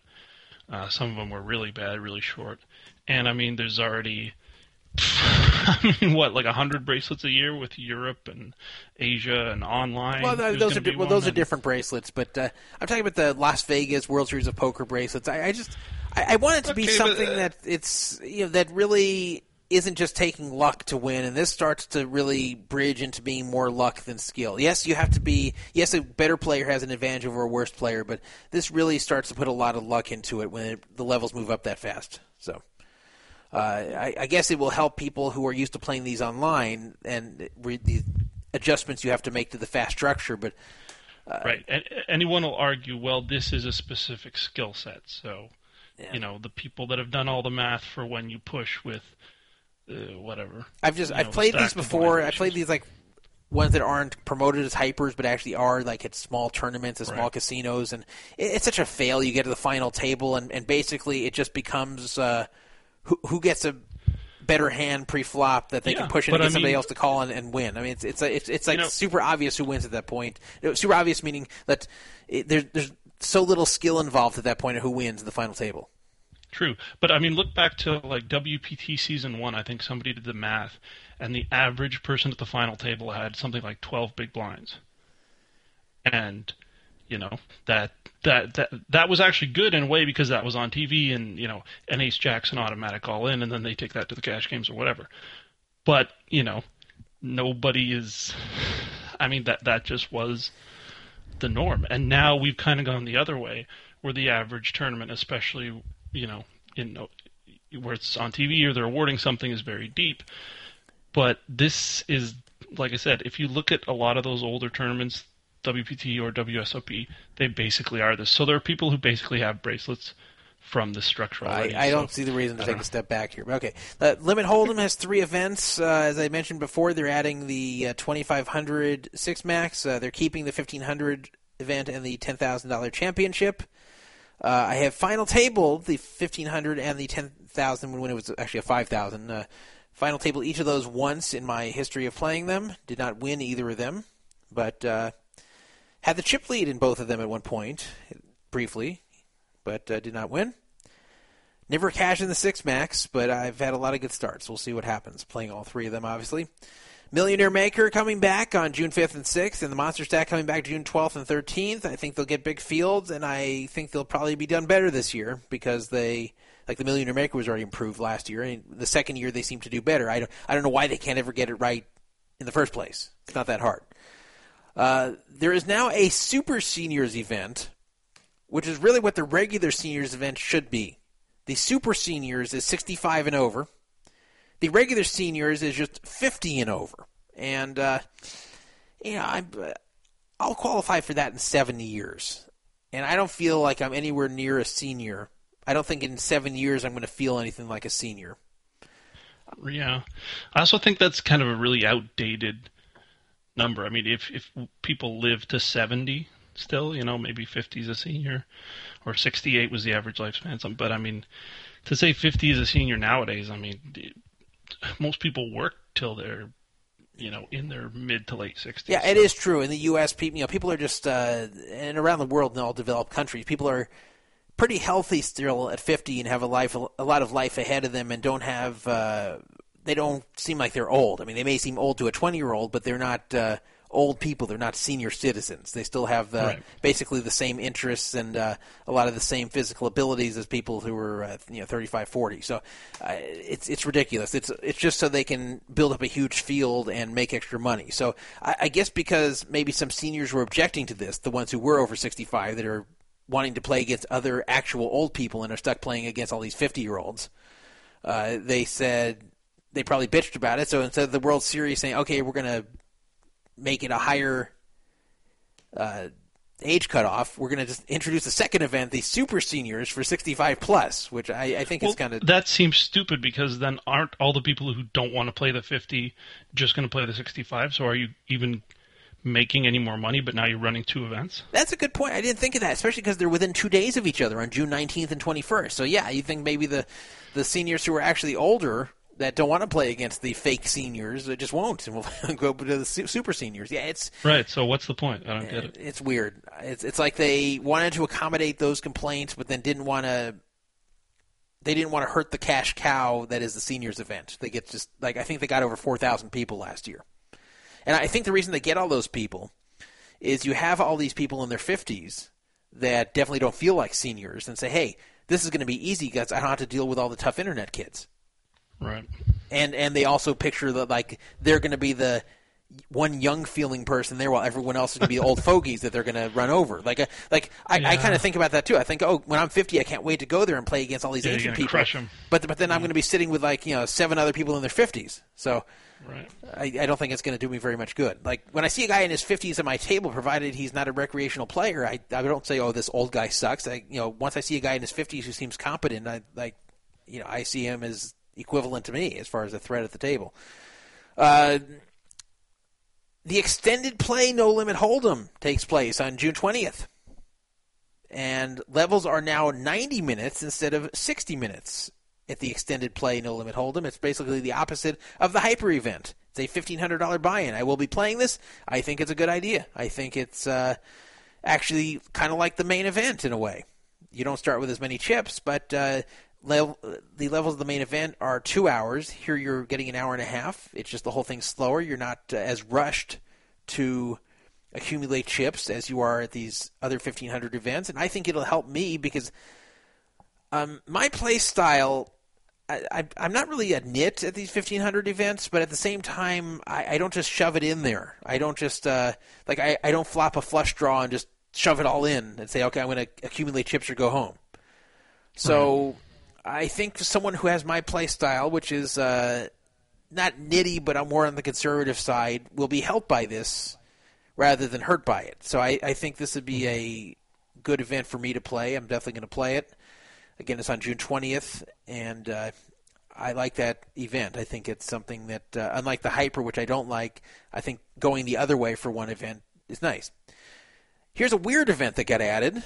The DraftKings 50-50 No Limit Hold'em. Now, I read that the first time. I go, what the hell is DraftKings 50-50 No Limit Hold'em? Uh, DraftKings is a, is a fantasy sports site. I was like, I'm thinking, what are you going to do here? You're going to show up there and, uh, and say, okay, I'm going to I'm going to bet Albert Pujols, and the other person says, yeah, you, I'm, I'm going to raise you with Mike Trout. I, you know, this is for the Angel fans out there, of course. But uh, like, what is that? Well, it turns out it has nothing to do with DraftKings or fantasy sport. DraftKings just spent a lot of money to have their name put on it. It's, it's kind of like how uh, uh, the company Staples has nothing to do with basketball in Los Angeles, but yet they have the name of Staples Center, where the Lakers and Clippers play. This seemed to be previously reserved for the main event. Like it was the, you know, Jack Link's beef jerky main event. yeah. And I don't know, I was kind of okay with that because it was so big and it was on TV. I, I don't know, I didn't really think that much. But for some reason, this sticks out to me. And I kind of feel like, I mean, you know, it, it's not going to affect anything. Well, they didn't call it that on the schedule. though. It was never like uh, That's true. it was never like the Jack Link's beef jerky main event. This on the schedule is actually says DraftKings 50-50. So now, Yeah. still that, that begs the question: What is DraftKings 50-50? If you ignore the DraftKings, what is 50-50? Well, it's a weird event where fifty percent of the field gets paid. Yes. And that's just really odd. Uh, now I don't hate it so much. Uh, It's it's a weird twist, but uh, you know I think that introduces kind of a, a new strategy to the whole thing, and I think that this is something where it will separate the recreational players who just want to cash and the players who want to shoot to win. So you can just shoot to kind of, hey, I'm going to cash and make a little bit of money and just got to beat half the field and play really conservatively, or screw that, I'm going to take advantage of those who are playing like that. It's almost like you're on a constant bubble throughout the first half of the tournament. So I, I think it's an interesting concept. It, it may be a fail, but I think uh, I, I don't mind. If some people are saying, "Oh, this is awful, it's terrible," I, I don't mind this DraftKings. I, I think it's uh, an innovative concept, and I, I'm not someone Well, who I- thinks any kind of I change think is it'll bad. appeal to recreational players. Yeah, uh, definitely. So I, I I'm going to play it, and uh, uh, at least I think I'm going to play it. There's a did I put it, actually maybe an inconvenient date for me. Well, whatever. I, I'll play it if I'm around. Uh, an online event is taking place on July 2nd, and a bracelet will be awarded. You play this event on WSOP.com. They have not provided a structure yet, but uh, I don't like this at all. I I think online events should be online events. You should not be playing an online event and then get a real World Series of Poker bracelet from the Las Vegas World Series of Poker. It just that totally seems impure to me, especially because you're going to have a lot of people in town at the same time who know each other, who are all staying at the same place, or if not very close to one another. And you know, you you make it pretty deep and say, "Hey, you're really good at these. Come on over and help me. You know, help give me Yeah. advice or help, come take over for me." There's no way to tell. There's no way to tell if someone does that. Did you ever watch uh, Two Months, Two Million? no, Okay, so it was all these online kids, and they all lived in this house playing poker, right? And then you know, one day this guy's playing somebody heads up in a big game, and he keeps losing, and like two of his friends come in to watch, and the other one notices some kind of betting pattern, and then he starts beating him. So based on his friend noticing that, and that's just kind of how I see this going down because. You know, so many people come in, they rent a house for the summer, there's a bunch of online guys together oh, I busted out, I'll, you know, sweat you, and then it's like you're playing against four people for, you know, one t- per person. It's just, I don't know, it doesn't seem like a good idea. By the way, I got a notice on the chat room here. 50-50s are a big part of fantasy sports betting, a safe bankroll building part. Obviously, why they got their name on it like that. So I, I guess that's why they have some kind of thing in fantasy sports like that. But, but uh, yeah, back to the online thing. Also, there really could be easy collusion here. That uh, you know, you have a few guys playing from the same hotel room who are staying together, or right next door, or you know, or uh, yeah, and you, you Well, can say you can say, well, this can happen at any online tournament.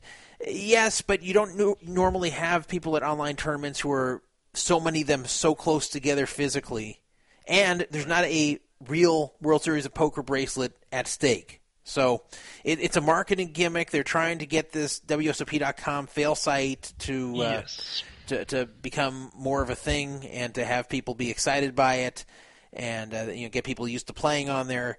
But I, I think it's just I, I think it's just not a good thing. I think it's another thing that cheapens the bracelet. I, I think that live bracelets should be awarded for only live events. And uh, apparently, according to Forum Wars in the chat, the final two people will be live. But a big deal. Okay, so it gets the final two, but you know, it's, that's that's uh, not very. It's not like the final table will be live. At least you could say, well, the final table they've got to do this on their own. But I, I, there's too much cheating potential. Even nobody cheats. I just don't like the whole thing. I just it's a different thing. It's a it's an online event. They shouldn't be getting a live bracelet for it. It's just two different things. It shouldn't be a World Series of Poker Las Vegas bracelet for an online event. Have it be an online bracelet. It's an online series bracelet. I don't care. It's just not the same thing.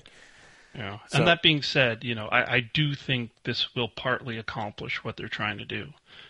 Uh, you know, it will drive traffic to the site, and that's what they want. Yeah, though I, the problem is a lot of them are going to be out of the area people who will then leave. This is July 2nd, so people will come on the site July 2nd, then play the main the event and, and leave. Yeah, Yeah, the timing's weird. Yeah. All right. So, uh, the Lucky Sevens event. I don't get this one. Uh, it's it's on July third. It costs seven hundred seventy seven dollars. It's just a regular event. They are charging eleven percent juice here. That's seventy seven. They're basically taking for juice. Levels are forty minutes on day one and sixty on day two. It, it's kind of a poor man's Colossus event uh, with with a worse structure. I don't get it. So you're paying more for a worse structure, and it's like if you really want this cheaper buy-in, just play the Colossus. Well, this seems like a if they had this by itself last year without the Colossus, I could see some excitement about it. But also, seven seventy seven and a thousand, they're not that much different anyway.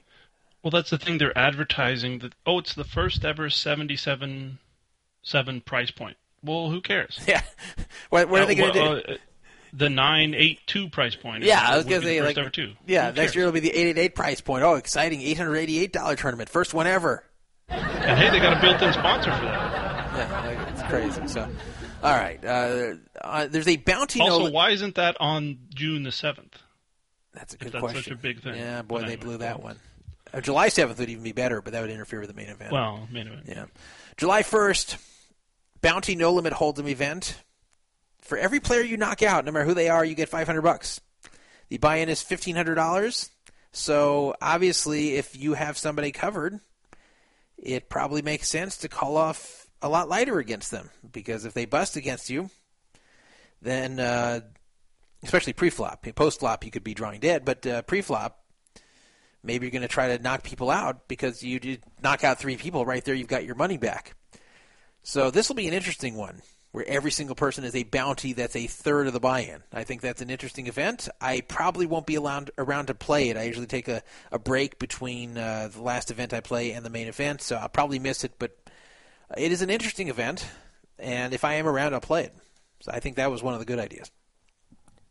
Yeah, and these are pretty popular in uh, like local casinos and stuff. Run bounty events all the time, and they get a lot of players. So uh, I think this will be pretty popular. Yeah, yeah. I think I think that one is uh, is going to be a winner.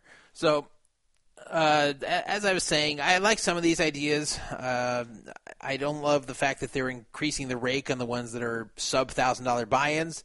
I don't love the hyper thing. I, I definitely don't like the online thing. I think the uh, the, lucky sevens is pointless and kind of anticlimactic. Uh, the online event, not a fan of that. And I, I think it's nice they're trying to be innovative here, not just doing the same thing every year. And they're trying to come up with things that are interesting for the recreational player and even for the uh, the pro player who just wants to try some new concepts. So uh, overall, I give them a thumbs up for what they did this year. But uh, there are some things that I don't agree with. Well, and you know we can. This will segue into our next segment, but uh, you know you're saying that cheapens the value of the bracelet, but of course there are exclusionary events for bracelets, like the women's event. Yeah, but I, So- I yeah, but I think those people kind of understand. You, you, I have a bracelet. Well, what's it in? Women's. Well, okay, but it's understood that not everybody can play that, so it's almost like an asterisk bracelet. Like uh, it, it's a little different. I don't feel that like as a current bracelet holder myself, I, I don't feel that the people who are winning the events where only certain people are allowed to enter really have the same bracelet. Where all the other open events, I feel they do. So okay, uh, regarding these non-open events, uh, they solved the issue with the men entering the ladies event by increasing the buy-in for males to 10 times what it is for females and that put an end to the problem the thing is that they can't by nevada law exclude males but they are allowed to charge them more apparently well i don't know about the laws there in france but uh, at the EPT Deauville, and I've, I've said before, PokerStars is very good at running an online poker site, but they're not so good at running live events. And True. EPT is eh, anything that goes wrong there, they just don't know how to handle. Well, this wasn't a huge deal. At least it didn't involve cheating in any way or anyone getting screwed or ripped off. But they had a ladies' event at uh, EPT Deauville, and it was a 220 euro buy-in. So pretty cheap event to enter for the EPT Deauville. And they got 83 entrants. 83 entrants. Of those entrants, 61 of them were female and 21 or 20, 22 of the entrants were male. It's a man, baby. There are 22 male entrants out of 83 in the women's event. Yeah, Yeah, baby. yeah. So,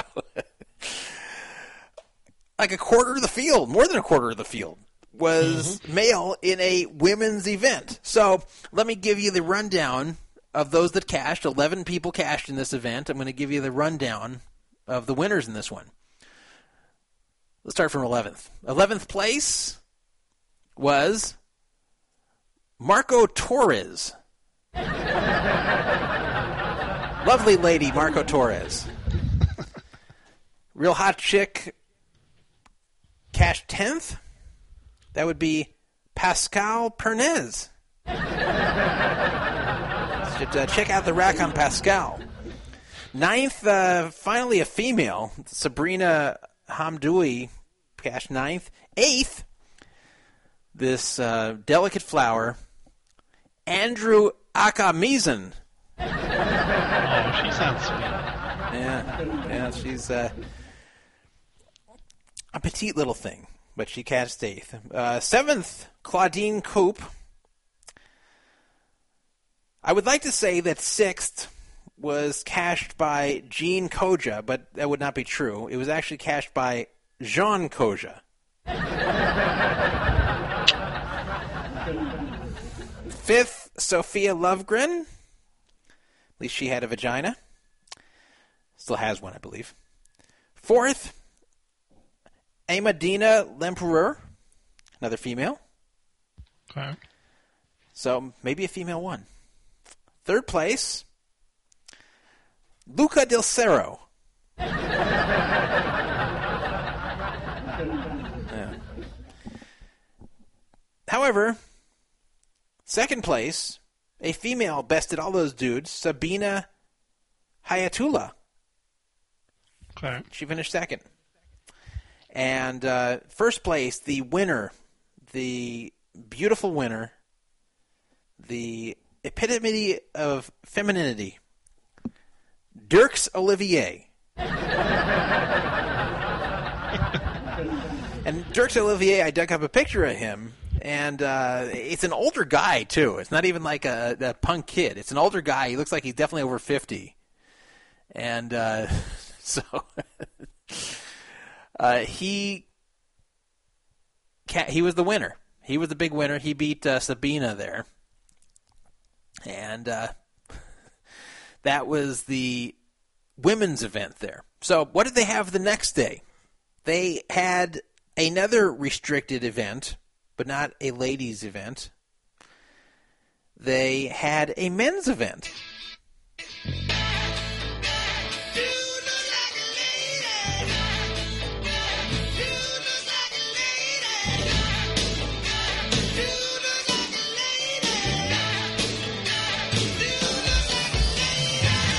Well, dude didn't look like a lady. In many cases, dude actually was a lady at the men's event. Uh, what was good for the goose was good for the gander.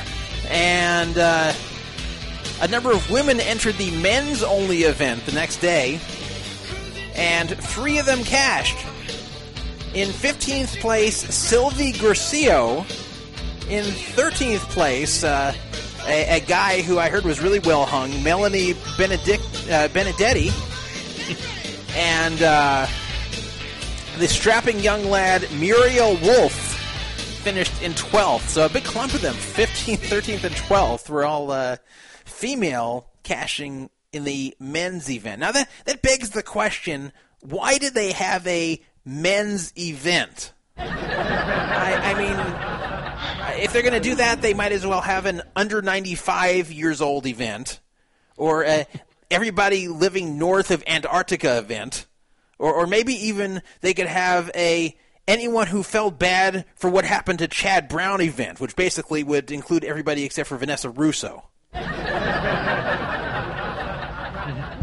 but uh, you know, th- why have a men's event when the vast, vast, vast majority of poker players are male? Why would you even have a? Ma- do they have to do this? By I, I don't know why they'd even have this. Well, I'll bet I can answer this. Either they have to do this, or this is how they justify having a women's event. they say, "Well, look, we're not sexist. This is totally uh, PC. Yeah, we have an event that only women can enter, and that's exclusionary and sexist and kind of out of place in 2015. But look over here. Oh, we have a men's only event too. So see, everything's even." Yeah. So how could they not predict that this would ha- seeing what happened to the World Series? How could they not predict, especially if it's for 200 euros?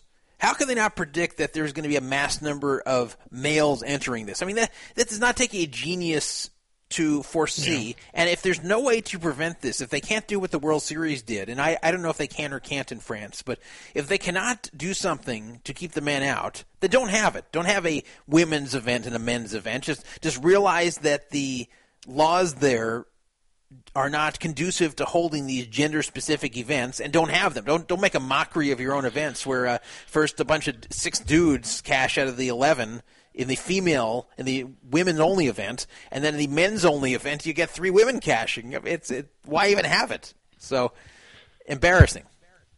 And Yeah, I, I, I, I don't know.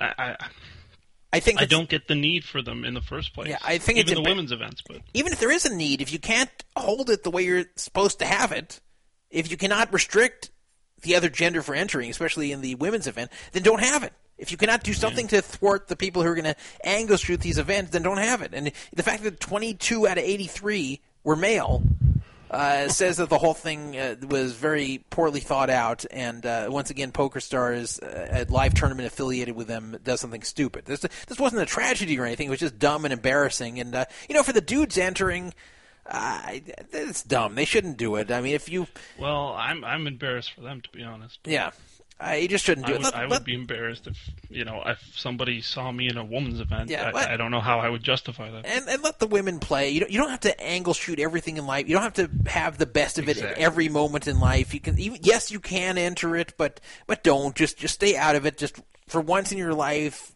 pass up a positive EV situation for for the morality of the situation. So. Uh, the fact that uh, 22 did this out of 83 is pretty bad, and uh, I, I hope they've learned their lesson. They're not going to hold these events next year, but who knows? Uh, PokerStars likes to make the same mistakes over and over with their live events. They're going back to Barcelona to that same uh, Barcelona Arts Hotel. Hotel. That's so Yeah. so they uh, they they they just are kind of out to lunch with these uh, live events they run. But I, I will say overall, I, I hate the kind of poker media's view of, uh, you know, somebody coined the term, I think, the soft bigotry of low expectations, and that seems to be what happens in wi- with women in poker. Like, eh, you know, the, there's always a story for who's the last woman in the main event. Anytime a woman wins, wins a tournament, it's like, oh, look, the little gal won. It's like, yeah, it's, who cares? yeah, yeah, Like, I, I, I, have you seen the latest issue of Bluff magazine, by the way? no, I, I don't usually read it, but I was in Vegas lately, and it was in the uh, poker room, and I was waiting for a game, and the cover says WPT ones to watch. Okay, so you'd think, okay, these are up and comers, people that have had, you know, good records, but they, they haven't quite broken through yet. Mm-hmm. So the first one is some guy who's won like 1.3 million, and this is on, only at the WPT. So you kind of think, okay, well, that's good. And the next guy has 800,000. The next guy is seven something. There's two women in there. Uh, one of them is Kristy Arnett, which I'm sure she's a capable player and a very nice woman, but live tournament earnings $15,000. Uh, WPT cash is zero. well, I mean, she is one to the- watch. This is in the the ones to watch. Well, she kind of is. Like if you maybe maybe you want to stare at her while you're while she's playing. Maybe Well, that's uh, very maybe that's what they mean. That, uh, that what they mean is when you're sitting there at the table that uh, that's the one you watch instead of looking at other dudes. That's uh, the only Well, thing I I, guess they think these guys are quite fetching then, but uh, you know, for me, like I say, it's just it's bizarre the way that I, I think the poker media treats them like they're you know a different species, and it's Yeah. incredible that Yeah. they can play poker. I, I don't get it, but anyway, Yeah, that's true. was They- rant. But anyway. It is true. I mean, I said uh, years ago that uh, one area where women have a huge edge. When women complain, "Oh, we have it so hard in poker. Men don't take it seriously. Men don't treat us respectfully." I'm sure a lot of that's true. But I say where you get one edge, especially if you're young, if like under 35 and like average looking or better. Uh, getting sponsorships is so much easier if you're female. So much easier. Yeah, I mean, if if you take my identical results and and made me uh, a female under 35 who's average looking or better, I, I would have gotten way, way, way more sponsorships I I got almost Especially in the, look back to the heyday of poker. Yeah. You know, the 2000. Or the, I mean, the women that were sponsored then. I mean, it, it, it, if you, I, I don't even know if you had a pulse and you were a woman that played, played poker and you had like one cash, you were getting a sponsorship Yeah, deal. as long as you were like under insane. 35 and, and like okay looking or better. Yeah, that was the only thing you needed to be. You That's can't, true. You can't just be like a woman who's 50 and no one's going to want to. No one's going to care about that. But uh, but yeah, like like young or youngish women in poker who've done anything get a lot of attention. So like, you know, what was what was Tiffany Michelle's claim to fame? Uh, 57th in the main event. No, no, she got seven. No, she Like got a seventeenth. She actually got years out of that? seventeenth. Amazingly, she got seventeenth. But uh, Okay, but whatever yeah, it she- was. well, yeah. Then UB sponsored her, and she screwed over uh, Tony G in Poker News. It was a, a pretty bad Or, story. uh, there. remember Evelyn Ing? yeah.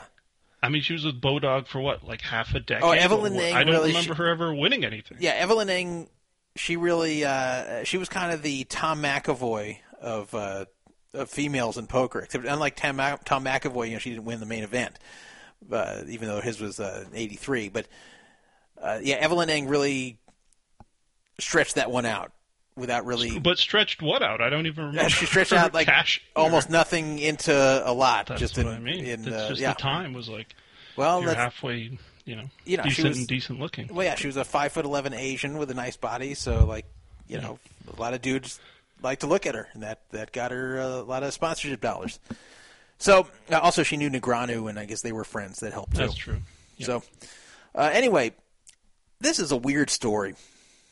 This is a weird. I, I've become fascinated by this story. There's certain stories I, I read in poker, and I go, ah, that's I'll mention it, but I'm not really that into it. But this one I, I've become fascinated with for some reason.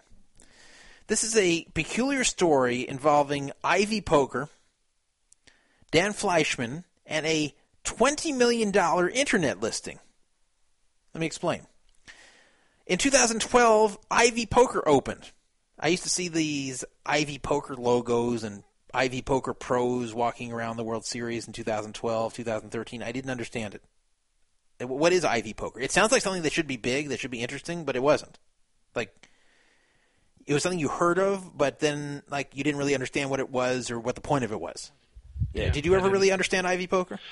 No, I, it was like a training site, but then they were going to open for like Facebook play money games, but then that didn't happen. And, it- and then the the weird thing is they hired all the pros ahead of time Yes. before they seemingly had a business model. So they had like a hundred pros, and you would go on the site and you'd see all these pros, and you're like, okay, so what are they doing? Yeah, what's the point? Wearing the shirt. Like don't I saw it. this Ivey Poker stuff, like, oh wow, what's this going to be? And then like all these pros, and like it's kind of nothing. It's like not really doing anything.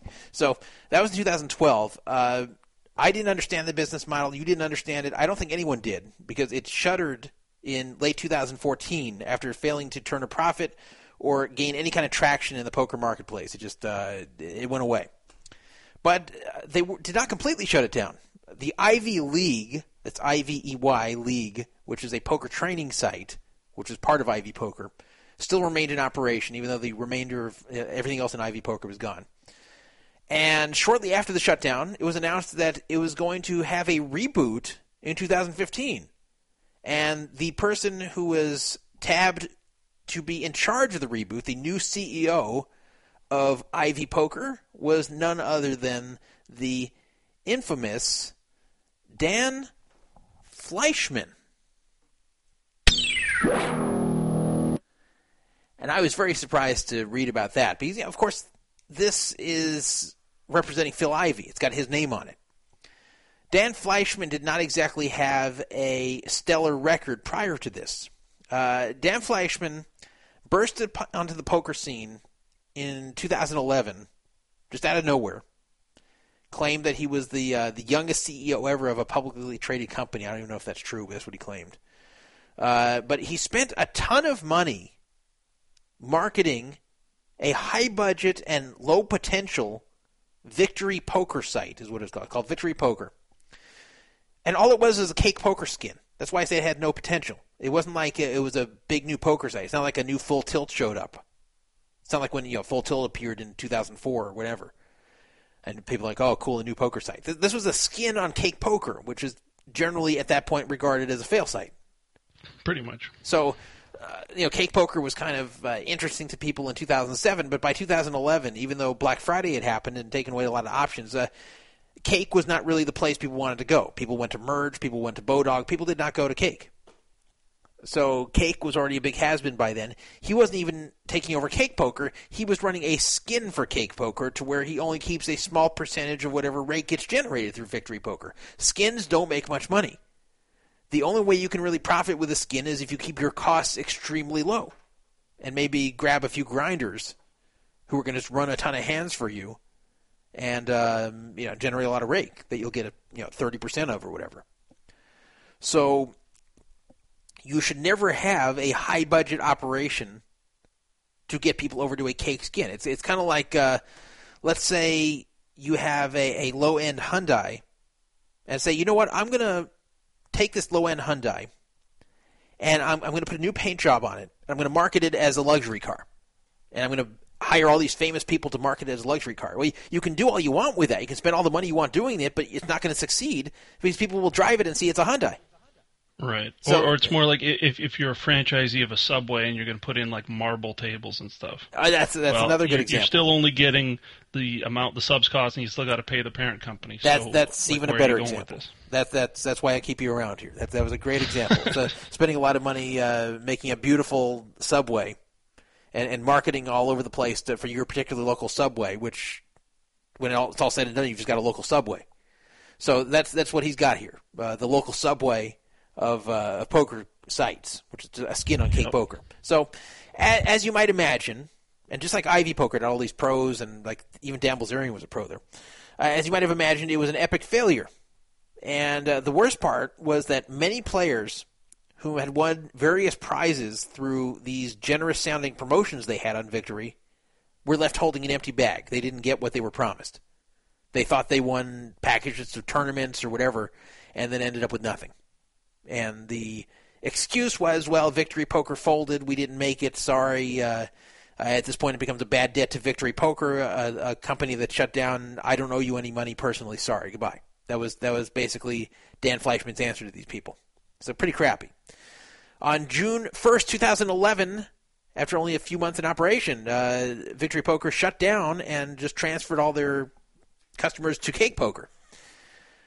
Shortly before that, because uh, you know, it was not making much money at all on Cake Poker, they were considering moving to UB's Cereus network. Of course, this is way after the scandal and way after it was very clear that the same cheaters were in charge of UB.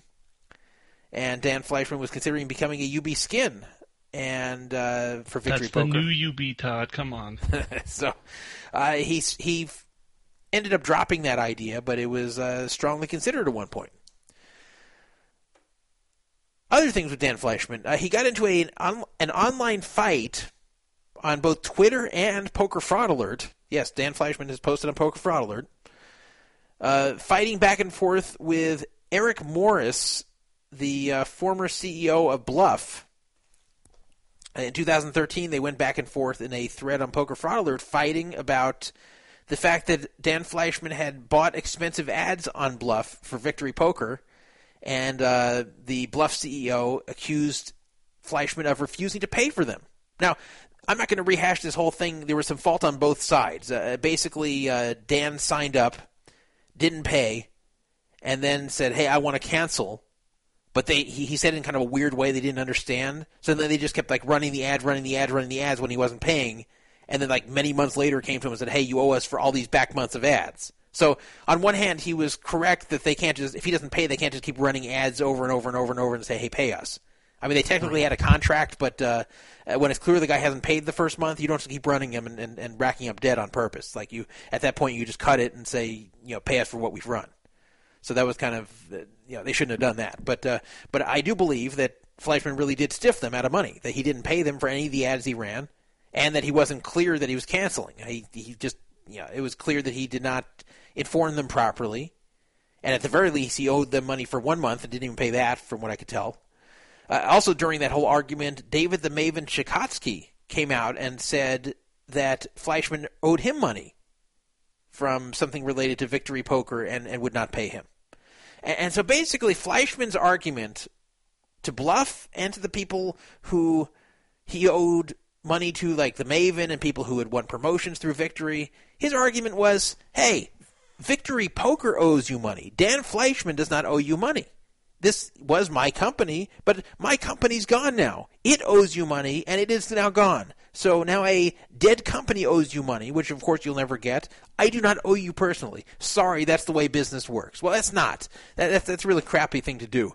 Uh, it's not like you're the CEO of a large corporation and uh, and that you are not held responsible personally for if, if your corporation goes in the toilet and ends up uh, in bankruptcy and ends up owing money to a lot of uh, companies it did business with. When you run a small business and when you owe money to individuals or other small businesses that, uh, for whatever reason, whether they've provided services to you or whether uh, they've won something from you on your site, whatever it is, when you owe money to individuals or other small businesses and you're a small business yourself, morally, you need to see it as your own debt. You can't just close the company and say, oh, that's the company's debt, not mine. That's a scummy thing to do. And that's what he did.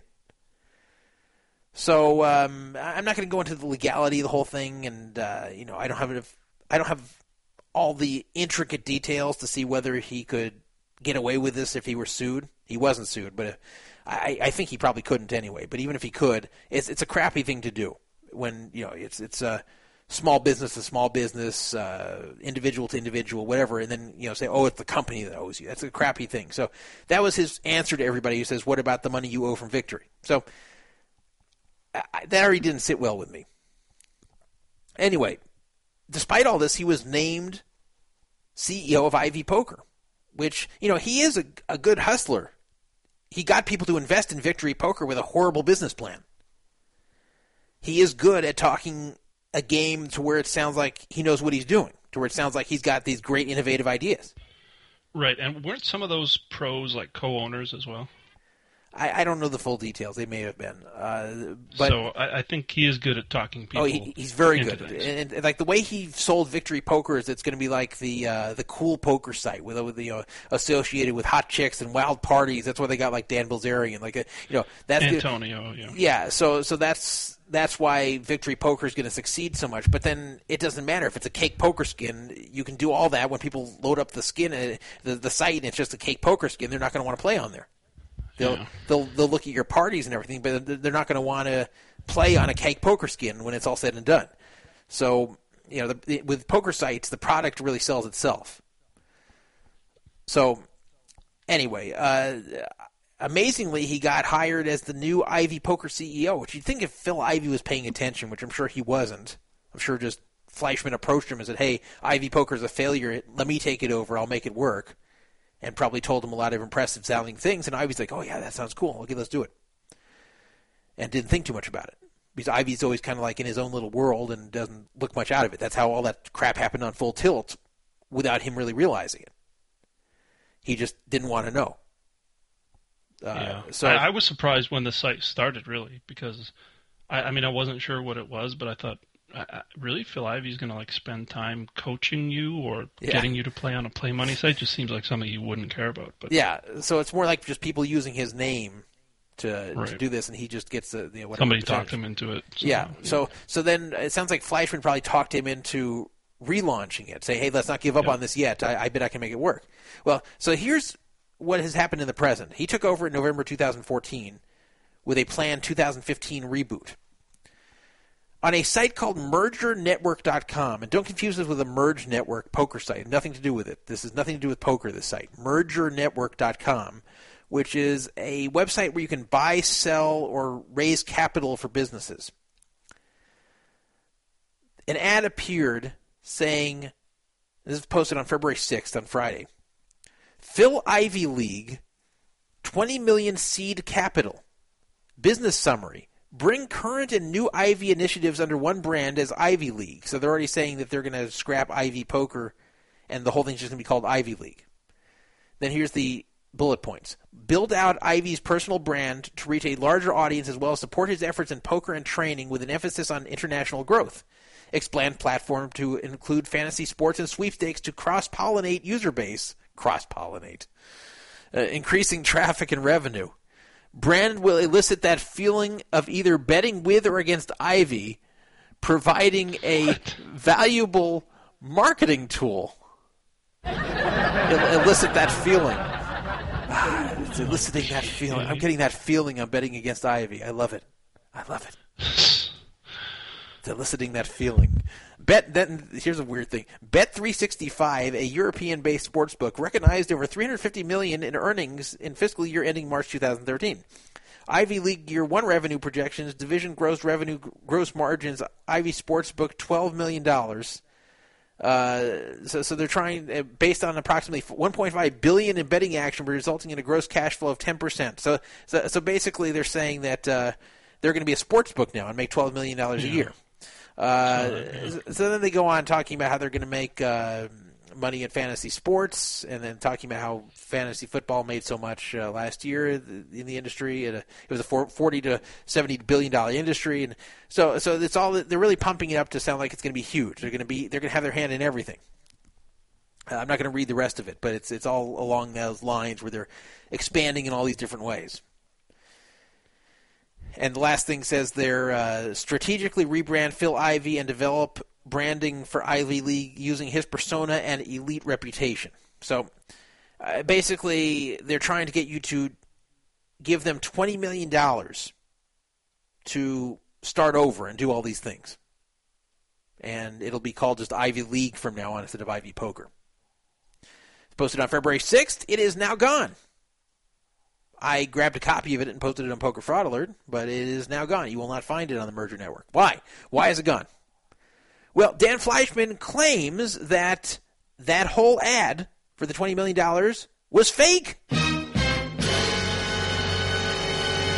That it was not him. It was not anyone at Ivey Poker or Ivey League. That this was uh, a phony, which means it's probably a scammer, according to him. He didn't say those words, but that you know, if it's not someone representing the company and it was fake, that means someone is either doing this as a joke, and they put a lot of effort into this whole thing to be a joke, or they're trying to scam people into giving money to an individual who does not actually represent Ivey Poker.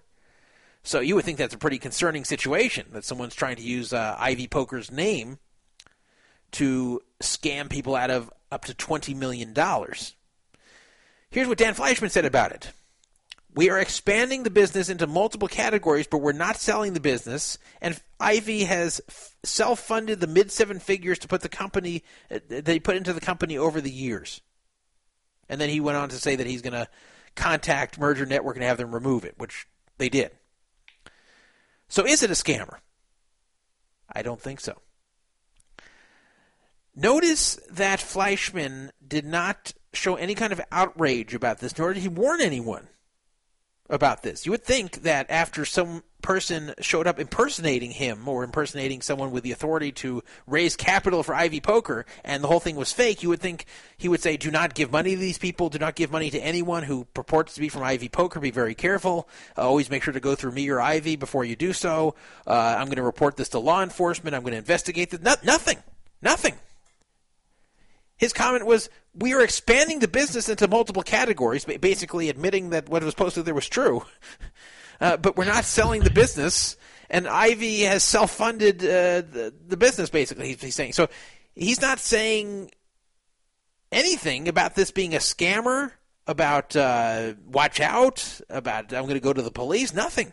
So this sounds to me like Fleischman posted this, and by the way, this was very much his style, very much an over-promising, under-delivering sort of thing, very much a, a dreamer sort of thing. Like he he dreams big about what it can be, and then posts this ad hoping to raise immense capital. I think he did this on his own, and I think he was hoping that someone would respond, and not not really someone in poker, but someone who just reads this the site, which has nothing to do with poker, responds, gets excited, offers a lot of money, and then he goes to Ivey and says, "Hey, Ivey, guess what I did? I have found someone who's willing to invest 20 million or 10 million or 5 million, whatever he can get some sucker to invest. What's Ivey going to say? No, I don't want it. Uh, of course he'll take it, and he'll say, "Wow, Fleischman, you did a great job. I, I'm so glad I hired you. you. You've just brought money into this, and now we can become huge. Thank you, Fleischman. You're you're a genius. You're a financial genius. You're uh, the perfect man for the job." So I think he did this rather than asking Ivey, "Should I do this?" and have Ivey say possibly no. Uh, he he just did it on his own, figuring Ivey probably won't hear about it until either you know if he gets someone, then he can bring it to Ivey. If he doesn't, then nobody knows about it and it goes away. Well, of course, with the internet, with the poker forums, with the poker media, of course, someone's going to find this. There's no way you keep this type of thing a secret. So, it was found very quickly, within days. And I think at that point, rather than copping to it and then having to go to Ivey and say, hey, I, I did this without asking you, I think Fleischman's like, oh, what? Uh, no, that wasn't me. No, I, I don't know anything about that. Hey, I'm gonna, I'm gonna, gonna tell them to delete it right now because this was not me. This was not me. It's uh, nothing to do with me. It's nothing to see here. It was, it was fake. Everybody, it was fake. Just uh, look the other way. It's gone. so this is not a good start to the Ivey League. This is not a good start to Ivey Poker's reboot. Uh, is it possible this was really someone impersonating Fleischman or someone else at Ivey Poker? Yes, but I don't think it's probable. What do you think? Well, now I'm not too familiar with this site. Is it the same as say Kickstarter, where you have to reach the goal to get all the money? I don't know. I I, Okay. I because if that's the case, it, uh, it, I mean, it's a million to one that this is a scam. Because who's going to think that a they're going to get 20 million, and b you'd have to run it for so long to get 20 million that nobody would notice. Yeah, and, and I thought of that. fake. And I, I mentioned that too when I was posting about this. I said that uh, if this was a scam, they wouldn't be going for twenty million. A, a scammer is not going to do that because if a scammer, a scammer's never going to get someone to say, "Okay, uh, I'm going to send you, Mister Scammer, uh, a check to your name or a wire to your name, and just trust that you represent Ivey and not check on anything. I'll just here, where do I send the twenty million? Who do I send it to? Who do I make the check out to? Like eh, they're not going to do that. They're, if you're investing Well, millions, Tilt's out of business, so they're probably not going to do that. if you're investing millions, you're going to want to speak to Ivey yourself. You're going to want to make 100% certain that you're dealing with someone legit. But if it's something in the thousands, you might be less inclined to verify that this is real as long as the whole thing looks legit on the surface. You're going to show a lot less caution if you have a ton of money and you're just going to take a shot for 10,000, 50,000. I mean, it sounds like a lot of money, but uh, people with a lot to invest could a lot more easily be fooled into doing this if it were a scam. If it were a small amount of money or medium amount of money, then millions, there's no way you'll get anyone to send it to a scammer. It just would never work. So Yeah. the fact that they're asking for 20 million is is making it look like it's not a scam. Uh, also, it's it's it is written almost exactly in. I mean, I'm not saying a scammer couldn't do this, but it is written in sort of the correct style for someone that is in business to pitch something. Yeah. Like this is how big the market is. This is how much we think we can capture. Like, I mean, you could you know you could fake that, but it does seem like somebody. It, it, it may not have been him. Maybe you know one of his underlings did it, and maybe it was accidentally posted. But I don't believe that nobody at the company was involved with it. Yeah. It's just too extra. Also, his response was weird, which is basically saying everything in there is true, but we're not. Yeah, well, we didn't money. do it. We, we're not the ones who posted it. It just uh, somehow Yeah. it's exactly what we're doing and, and looking to Yeah. do. But so, somehow a, a, scammer posted that instead of us. Uh, you know the uh, Like, like who would know they're going to do fantasy sports? yeah. And the, the Like, other you thing, couldn't guess that, really. I mean, Yeah, and the other thing is that uh, they. Uh, this whole thing about where rebranding is just Ivey League, a scammer would never write something like that. It just creates suspicion, in fact, that they're trying to change uh, a basic premise of the name. Like you, you only put that if you're really in power to do such a thing. Like if if that's actually really part of your, a scammer would never think of writing that because it's kind of a weird thing that doesn't further the scam at all. A scammer who wants to get across that they are representing the company when they're not, they're all all their energy and focus goes towards convincing the reader that they're really leg- legitimate and really representing that company. They don't try to throw curveballs in there that make the whole thing look kind of odd or questionable or uh, throw in details that don't help the scam. It just uh, Right, especially if that's false, because that's another thing somebody could check on yeah. to to blow the the story up. So yeah, no, I I- I think someone was involved at the company, maybe not him, and maybe they didn't intend to publish it, but somebody definitely wrote it who works there or worked there. Yeah, I still think That's it was him, opinion. but but it could have been that too. Well, uh, speaking of companies, uh, poker sites that did not pay people and where people got ripped off, Infinity Poker. We've had uh, him on the, uh, the him the the owner of Infinity Poker. We had on Poker Fraud Alert during a prank call. Uh, the prank call was done because, uh, laughably, when they were trying to raise money, they wrote on a uh, another site where you raise money called uh, Kijiji. It's a Canadian site actually, Kijiji.ca. Yep. Uh, it- It's it's sort of like a Canadian Craigslist, but yeah. Yeah, uh, all This is what they wrote back in uh, April 2013. All facets of our vent- all facets of our venture are set up and ready to go. Technology, corporate structuring, banking, etc. What we require at this time is a cash infusion to support and facilitate our launch initiative. We can offer a risk-free investment opportunity with a 36-month ROI of 273%. risk free to make 273% in 36 months. Sign me up. So that was in uh, I can't believe you didn't invest. in, in April. So uh, Chico Loco called him up back in April uh, during this show and pretended like he wanted to invest. It was a pretty funny call. I would Yeah, replay it, but everyone was so angry at me for replaying something on this show last week. They people hate on this show when I play old things we've done on the show. They they don't want to hear old parts of the show, so I'm not going to replay it. If you want to go find it, it's in April 2013 in the archives. Anyway, the owner of Infinity Poker, uh, he showed up on Poker Fraud Alert after I did this, after I made the prank call. His name is uh, Michael Hajduk, I think is how you pronounce it. H A J D U K. And uh, he tried to defend himself. In fact, he even wrote to himself. He even wrote among the rant he did there. He only made one post and disappeared, but he said, uh, "That goes for you too, Dan," referring to me, Dan Druff. If if you want to talk in any manner about my company, man up and try it first. Frankly, I'm not all that much concerned about your small ball operation here, as myself and Infinity Poker was featured in the technology section of Bloomberg Business Week in early January. I get the feeling that they're somewhat better fact checkers than you. Well, I think I was the better fact checker because, uh, lo and behold, Infinity Poker stiffed everyone. Surprise, surprise. Uh, they went down. They, it ended up being a failure. It ended up uh, being a situation where they uh, owed people money. Let me uh, get to what happened here. I love that he called you Dan too. I mean, Yeah. it's like one step away from calling you Donald. he, he didn't. Yeah, he's like he did a lot of research about who I was. But uh, yeah, um, this was from uh, PokerFuse on uh, March fourth, two thousand fourteen. Infinity Poker promises payments in quote a few days. What do you think the chances are that they paid in a few days? that's, that's what the chances are.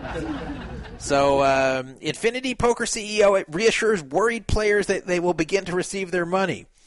This is again March 2014, almost a year ago.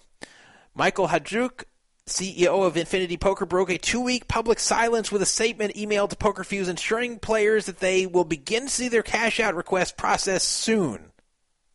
They're still waiting, by the way.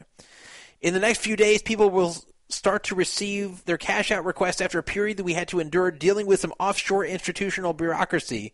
Yes, it has been very frustrating, even as our operational capital reserves were on lockdown, and hence the temporary suspension of our server activity. Uh, Infinity Poker unexpectedly ceased its launch when the site went offline last month. This was in uh, February 2014, after being unable to execute, execute withdrawal requests though difficulties processing withdrawals were not the reason for the site's sudden disappearing, according to Hajduk. So, uh, anyway, no one ever got their money. And uh, the blame the payment processor thing is straight out of the school of Dutch Boyd. So at least in Dutch Boyd's case, it was true. Uh, here, who knows what happened to the money, uh, but it's gone and uh, people didn't get paid. And I, I think later on, some uh, the partners got blamed. I, I don't even fully remember what happened at that point, but uh, um,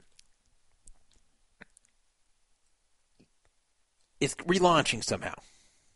Somehow it's relaunching. I, I don't know why they think that's okay, but uh, it's relaunching. This is from uh, Facebook. Infinity Poker to go live on February 6th. I wonder if it actually did. I didn't check. Uh, on behalf of everyone here at Infinity Poker, we are pleased to announce to all of you that the time has now come for our full product release and gaming platform launch. I mean, that's uh, that's this is their full platform release. It was a soft launch before, you know, the one where they stole everyone's money. That was the soft launch, but now a year later, it's time for the full launch, where uh, you actually will get your money if you play. Well, I'm on their website. They uh, do have a big button for download. Download the software. So it is launching. So I guess they're live. Infinity Poker, where players become pros. As of Friday, February 6th, we will be opening the doors to both our Play Money and Real Money lobbies and holding exclusive sneak peek to players all over the world, including the USA and Canada. That means both of us can play, who elect to utilize Bitcoin as their payment option of choice. In the coming weeks, we will be announcing the addition of Visa and MasterCard payment options within our cashier page and fulfill our commitment to being the world's first and only U.S. facing online poker platform that unifies both real world fiat and cryptocurrencies under the same payment option umbrella. That same umbrella that will scoop up your money and it will never return. No, that's not in there. It should be, though. Prior to making your first deposit, we are pleased to offer you a choice of incentive problem, uh, pr- problems. It should be problems. Programs. 50% lifetime rakeback or 100% first deposit bonus up to $1,000. You know, if he's going to cheat everybody, just make it like uh, a million percent first deposit bonus up to a million dollars. Like, it can be anything.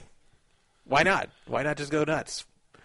Uh, you can. So I, I don't remember if this was previously in their business plan, but so it seems like their their thing is by looking through their website that this is like webcam poker. So you have to have a webcam and show your face while you're playing online poker, which of course is Well, yeah. a terrible idea. Yeah, Chico Loco even asked them about. He asked if uh, what happens if someone shows their penis while they're playing, and, uh, and Oh, right, that's yeah, right. yeah. So yeah, that was their novel idea, which has been done before, by the way, and it just people aren't really into it. Uh, if if there's anything that's going to take off, and maybe it will, maybe it won't, it's the whole Twitch thing where certain poker players are broadcasting their play on, on Twitch.tv. But but forcing people to show themselves in online poker, it kind of defeats a lot of the purpose of online poker, where people want to just. Yeah. Uh, uh, be away from everyone and just sit in their in their underwear and uh, and not have to have uh, themselves stared at or worry about the expressions on their face that you can uh, do other things you can you know you can even jack off to porn while you're playing poker at the same time I've known of people do who do that so uh, you can't do these things if people are looking at your face the whole time you know what uh, you know what what if they see your uh, your your computer is it seems to be bouncing uh, on your lap while you're playing. You know, it's uh, kind of embarrassing. But uh, yeah, this was the innovative thing they're doing. What's so stupid is if there's a real game changer in online poker, then you'll recognize it immediately as something really innovative and new and interesting. But really, most things have been done, and those that haven't are really done as extensions to existing successful sites, like when they introduced uh, Rush Poker to, to Full Right. Tilt. Like you, I I think at this point, with the industry being as old as it is, I, I don't see there being something that no one's thought of yet that will be immensely successful on its own, and just everyone's going to go flock to play. Basically, what people want for online poker is uh, good, usable, easy software that's reliable and won't crash and and good games to play against a large base of people. That's that's what they want. They they don't need gimmicks. They every gimmick has been thought of and tried and failed. So uh, this guy just doesn't get it. But the amazing thing is they're just coming back like nothing happened. Like you know, people didn't get paid. And, Yeah, you'd think they they changed their name or something. Yeah. And, and and by the way, uh, in case you are wondering where is Infinity Poker licensed, just in case they don't pay you this time around, where can you go to uh, see the company in person or, or go after their license? Well, it's signed at the end. I'm not going to read the whole statement. Oh, sorry, I got to read this part. First and foremost, a thank you. Thank you for your patience and your understanding, your understanding of being scammed. Uh, as our young and promising, thank you, audience for laughing too late. Uh, as our young and promising company underwent its initial growing pains, initial growing pains. that's that's not growing pains. We just don't pay people. That's not Well, they did pull a boner, but that's a reference. Yeah, that's not that's not uh, initial growing pains. I mean, I like how he puts that. Or yeah, th- we we cheated people last year. We're going to forget about that. We're not even going to pay them now. We're, those were just growing pains. But now there's the real launch. You can trust us now. Uh, this is like the new Infinity Poker, like the new UB. It's Yeah, great. this is kind of straight out of that. This is. Uh, so their initial growing pains apparently. Yeah, he should have used the theme song. He should have used that Yeah. as as the That press been the intro. Yeah, he should have said uh, those who who, who uh, our initial growing pains, uh, but uh, don't waste another minute on your crying. he should have like he should have put that in there, at least giving people a laugh. Um, in our previous troubled rollout history, yeah, I'd say so. I understand that since we first introduced our product and concept and beta, the format in the summer of 2012, the field of online poker providers who now offer the core innovations we introduced back then has certainly widened. What does that even mean? Your willingness to continue to support our vision means the world to myself and my team who have put so much into our product creation and development. It means the world to them. So, wait, wait, wait, hold on. Secondly, an apology. Oh. An apology. Oh, and I didn't want to play that again. An, an apology. Uh, so he, he's he's very sorry, and uh, I think it's important that uh, to read the apology that we have the proper music.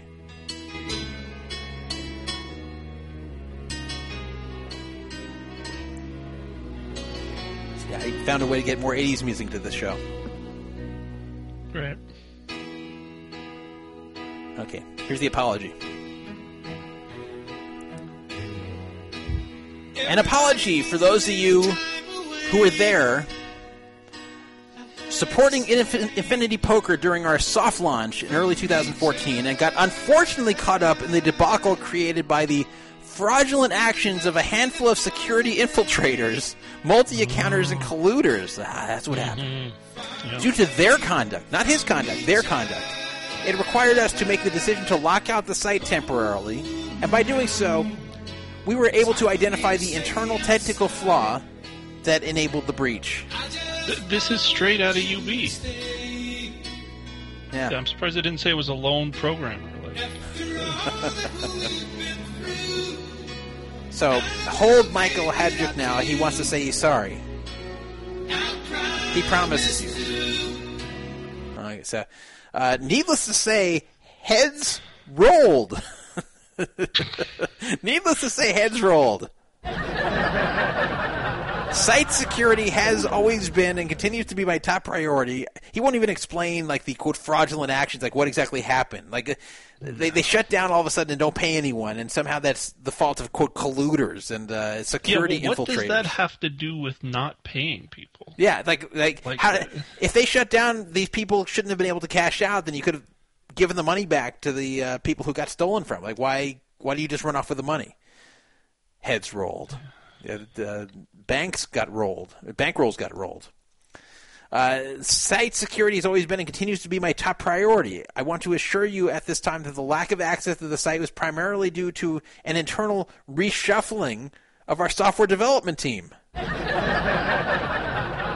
stemming from the events of our soft launch last year, but it was also due to the time we were required to undergo the painstaking task of tracking and analyzing the actions of the fraudsters, the fraudsters, so that we can ensure that none of the funds employed by our legitimate customers would be washed out and compromised, you know, as they were by Mr. Hajduk himself probably last year.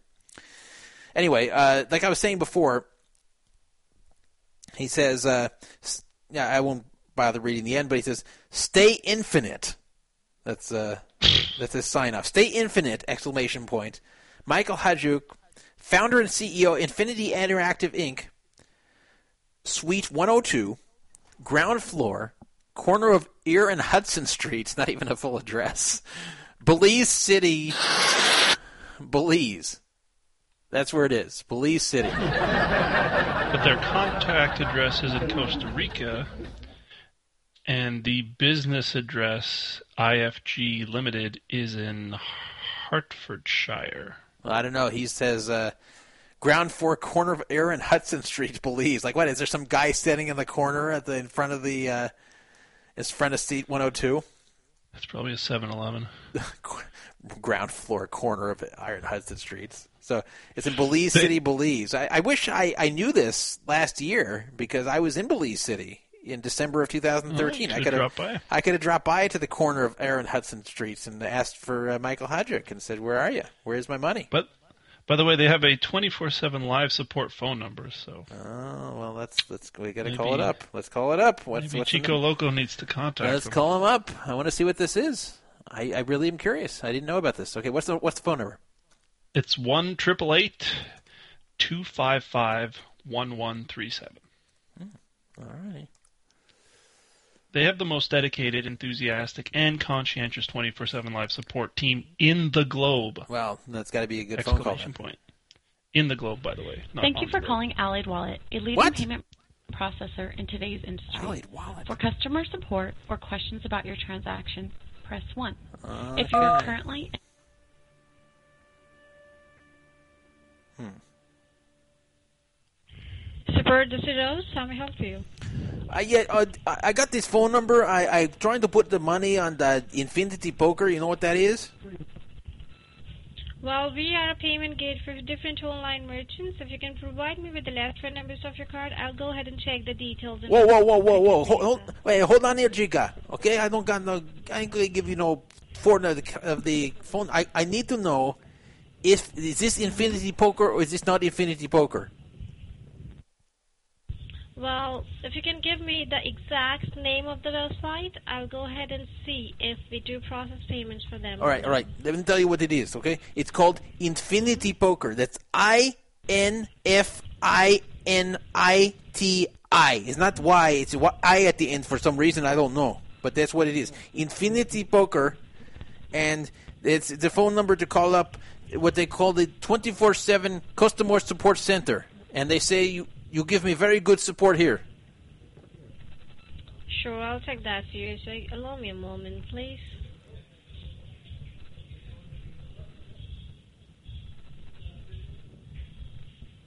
Okay, can I know what is the error that you're experiencing on this site? Is it billing related or is it payment related? It is a, it is a payment related. You know, I I, uh, I, I guess what you call it. I'm trying to put the money on the site, and it's not taking it from me.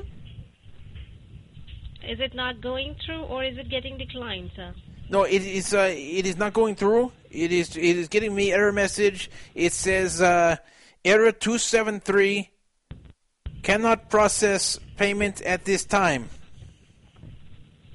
Okay, so if you can give me your first name on the card, please, I can go ahead and check if we do have any transaction information uh, on our system, sir. Now, are you? What, what have I? Before I okay, before I give you my information, because I am afraid, you know, I I have told you don't give your credit card number to no one on the internet unless you trust them. So I got to trust you, okay? Uh, so so okay, what, sir, I- what what are you? I do Uh, not. yeah. What what is this Allied wallet? Because I know I, I tried to put my money on Infinity Poker, not some wallet. You know, I don't know what you're talking about, man. Okay, I explain to you. We are a Live Wallet. We are a payment gateway. We are legitimate. And if you provide the last four numbers of your card, it is similar. Okay, well, what do you mean you many are a live wallet? The only wallet I know about is the one in my pants. You, you don't want to be in my pants, do you? I don't think you want to be in my pants. If you want to be in my pants, it's cool. But you know, what do you mean you are a live wallet? What is a live wallet? A Live Wallet is a name of a payment processing company, and we process payments for different online merchants. So do you? Okay, so so party. so do you or do you not process the payments for the Infinity Poker? Yes or no? Sir, looks like this one is new to our uh, system. So I just wanted to check your information if your payment did. Okay, but I want to check. No, no, no, no, no, no. You do not check Chico Loco's information. I check your information first, then you check my information. Okay? So, do you process for Infinity Poker? Yes or no? I just give me that question. Answer that question, then we go on from there. Okay, sir, allow me a moment. As I said, looks like this one is new to the system. So is that yes or no? That don't mean yes. That just means like it. What does is new to the system mean? I don't know what that means. Okay, it doesn't show that it has been upgraded in full. But if you're experiencing any trouble. I can provide you Wait, wait, hold on. Wait, what are you saying? Not upgraded in full. What does that even mean? maybe it is in the process of upgrading and integrating the payment. Wait, what, what is gateway. It has upgrading? though? What, what, what, what are they upgrading from? Okay, sir. When a sub, when a new website, Yes. any website, you know, initiates a payment gateway, it takes time. What I can do is, at the moment, I go ahead and see if we have any contact details for the merchant. Okay. You can ring the merchant directly. I will do that. I want to call the merchant. I want to, you know, they are not even mature enough to take my, my payment. I don't want to give them my credit card. You know what I say? That's all right, sir. That's as per your choice. We are not imposing any um, thing. You can go ahead and check the details with the merchant. Okay, what is the Let merchant number? If we do have, let me check if we have any contact details for them. Allow me a moment, please. Hmm.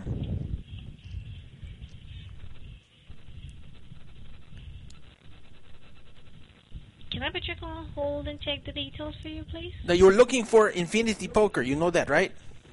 Yes.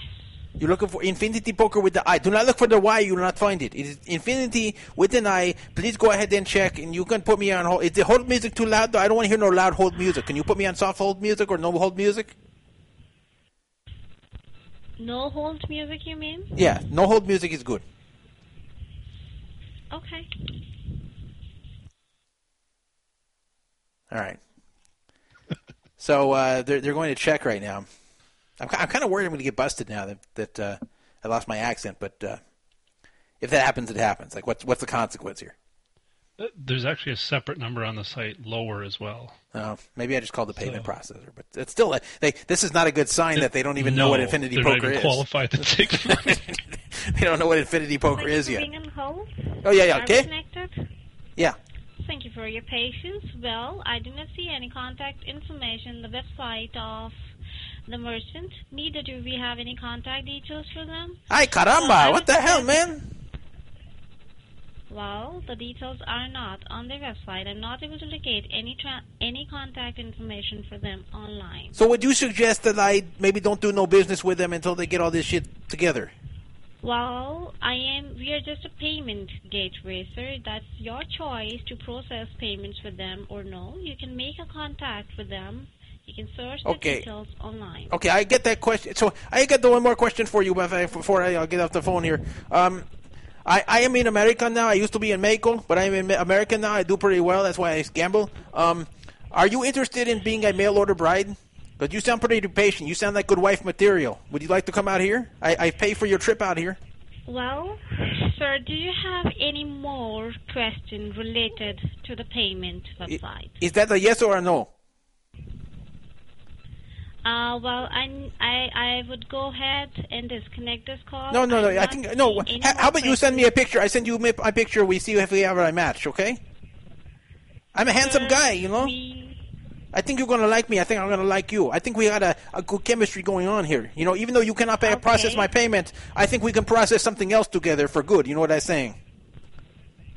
I do understand your thing here, but I really apologize. Don't you want to get out of I that? need to go That don't you want to get out of that third world country you're in? I mean, like, I hopped the border. I have so much of a better life now. You can come over here and do the same thing with me. You know, I can get you over. I can get you a green card. Okay, I think we are done here. So I do not Oh, think man. that you have any payment-related questions. Thank you. No, no, I. I, I, have many questions, payment and otherwise. If you have any payment-related questions, please go ahead. Okay, I have payment. ask re- re- Okay, who do I pay to to send you to America?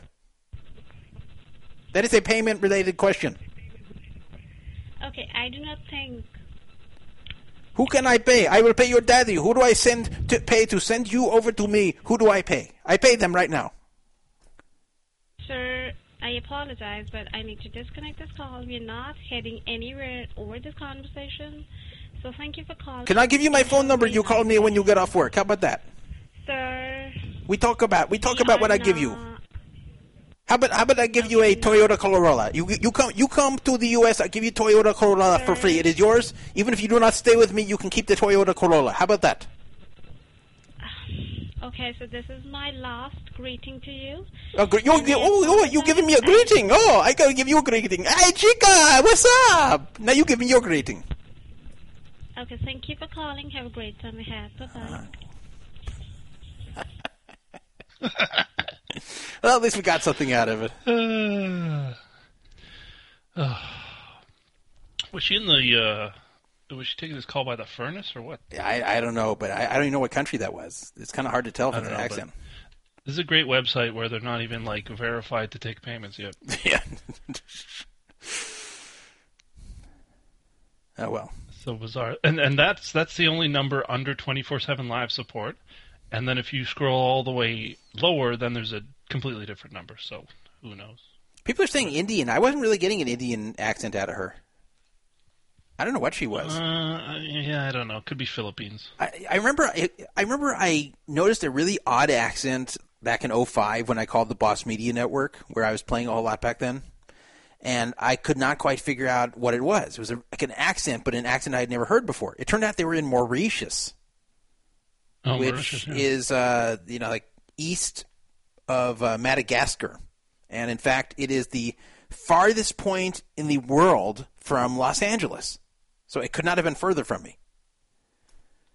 But uh, you know, twelve thousand miles away almost from Los Angeles to get to Mauritius. But uh, they actually had pretty cool accents. Like she's the the women I talked to at that Mauritius center actually sounded pretty hot. But uh, obviously, uh, twelve thousand miles away, I wasn't gonna was not going to work. Did you offer them a Corolla? I, I did not, but uh, if I had, maybe my life would be different right now. All right, people like people in the chat room like when I said I'd pay their daddy. All right. Well, I, I decided I actually was inspired by the chat room. Someone said something like she sounds like she'd be good wife material. I thought I said, you know what? They're kind of right. They're kind of right. I, I gotta Very patient. Yeah. I got to pursue this. If, if uh, a woman is this patient with me, then she's this patient with me making a prank call. Think of how patient she would be as a wife. Because the truth is, uh, you need a wife who's patient because uh, after some time passes, no matter who you are, no matter how charming you are, no matter what good things you have going for you, eventually uh, the woman is going to become used to you, and and everything that was uh, making her smile before is not going to be as interesting or as exciting anymore. And uh, at that point, uh, she has to have a degree of patience with you, uh, with the things that she doesn't like. And if you uh, if you don't have a patient woman, then you end up with either a very unhappy marriage or a divorce. So, uh, you know, I, I was detecting a lot of patience there. Well, now you got a plan B if uh, you know Benjamin's mom gets tired of you. Uh, the problem is she also sounded very stubborn. It, it sounded like it'd be hard to get through to her. This this would be like a romantic comedy where I've got to take someone who initially shows no interest and seduce her, and then eventually uh, crack the tough exterior, and then uh, find out uh, find out that you know ten years ago she met a man on a payment processing call, and she fell in love with him, and then he uh, he broke her heart, and she swore Call never. the guy who did uh, Full House. Maybe you can put this together. He swore, swore never again. Yeah, maybe Jay Ishimaru could help me out there and uh, put together uh, Full House 3, uh, Payment Processing Edition. okay, so um, that's Infinity Poker. Sounds like a great site to play on. Uh, Sheldon Adelson is, is gearing up to try to kill legalized online poker. He's he's not only trying to thwart the additional expansion of legalized online poker, he's actually trying to uh, reverse the fact that uh, certain rooms are allowed to operate legally on the state level, such as uh, Nevada, Delaware, New Jersey, and uh, maybe soon California. So he, he's trying to undo this. He tried uh, before at the last minute uh, and, and could not on the last legislative session. So uh, he's trying again here in 2015. And uh, there's some concern, obviously. What if this happens? What if he's successful? He obviously has a lot of money. He has a lot of desire to do this. This has been a big thing for Sheldon Adelson for years now. Last week, one of uh, Sheldon Adelson's cronies, Jason Chaffetz, a Republican out of Utah, reintroduced the Restoration of America's Wire Act bill, also known as RAWA, R-A-W-A, in Congress, and uh, this is the pretty much the official restart of this bill. And uh, what's been changing over time is that more Republicans are starting to become pro online poker, or at the very least anti uh, anti banning of online poker. So, so basically, uh, conservative groups are deciding that this is an assault on states' rights, and more and more conservatives are coming out and saying, "Uh, uh, uh, we don't want this. We don't want the federal government coming out and telling the states whether they can or can't have gambling online within their borders. It's their choice. That's what we stand for. Uh, stop this. We don't like it." So, the American Conservative Union, the ACU, uh, has decided that they are against what Sheldon Adelson is doing. They said uh, for more than 40 years, ACU has served as an umbrella organization harnessing the collective strength of conservative organizations fighting for Americans who are concerned with liberty, personal responsibility, traditional values, and strong national defense. As America's premier conservative voice, ACU is leading is the leading entity in providing conservative positions on issues to Congress, the executive branch, state legislatures, the media, political candidates, and the public. Uh, that's that's their uh, description of, of their. Uh, but they went on to say that uh, Jason Chaffetz is a good conservative with an American Conservative U- Union lifetime rating of 94%. So they've approved of what he's done 94% of the time. However, we are disappointed that on this issue he's taking the side of big government. Conservatives don't have to agree on the value of gambling, but we should agree that it is unwise to use the brute force of the federal government to try to stop states from making their own decisions on this activity, especially if the reason for this action is to support gambling entrepreneurs in Las Vegas. Unfortunately for them, what happens in Vegas doesn't stay in Vegas.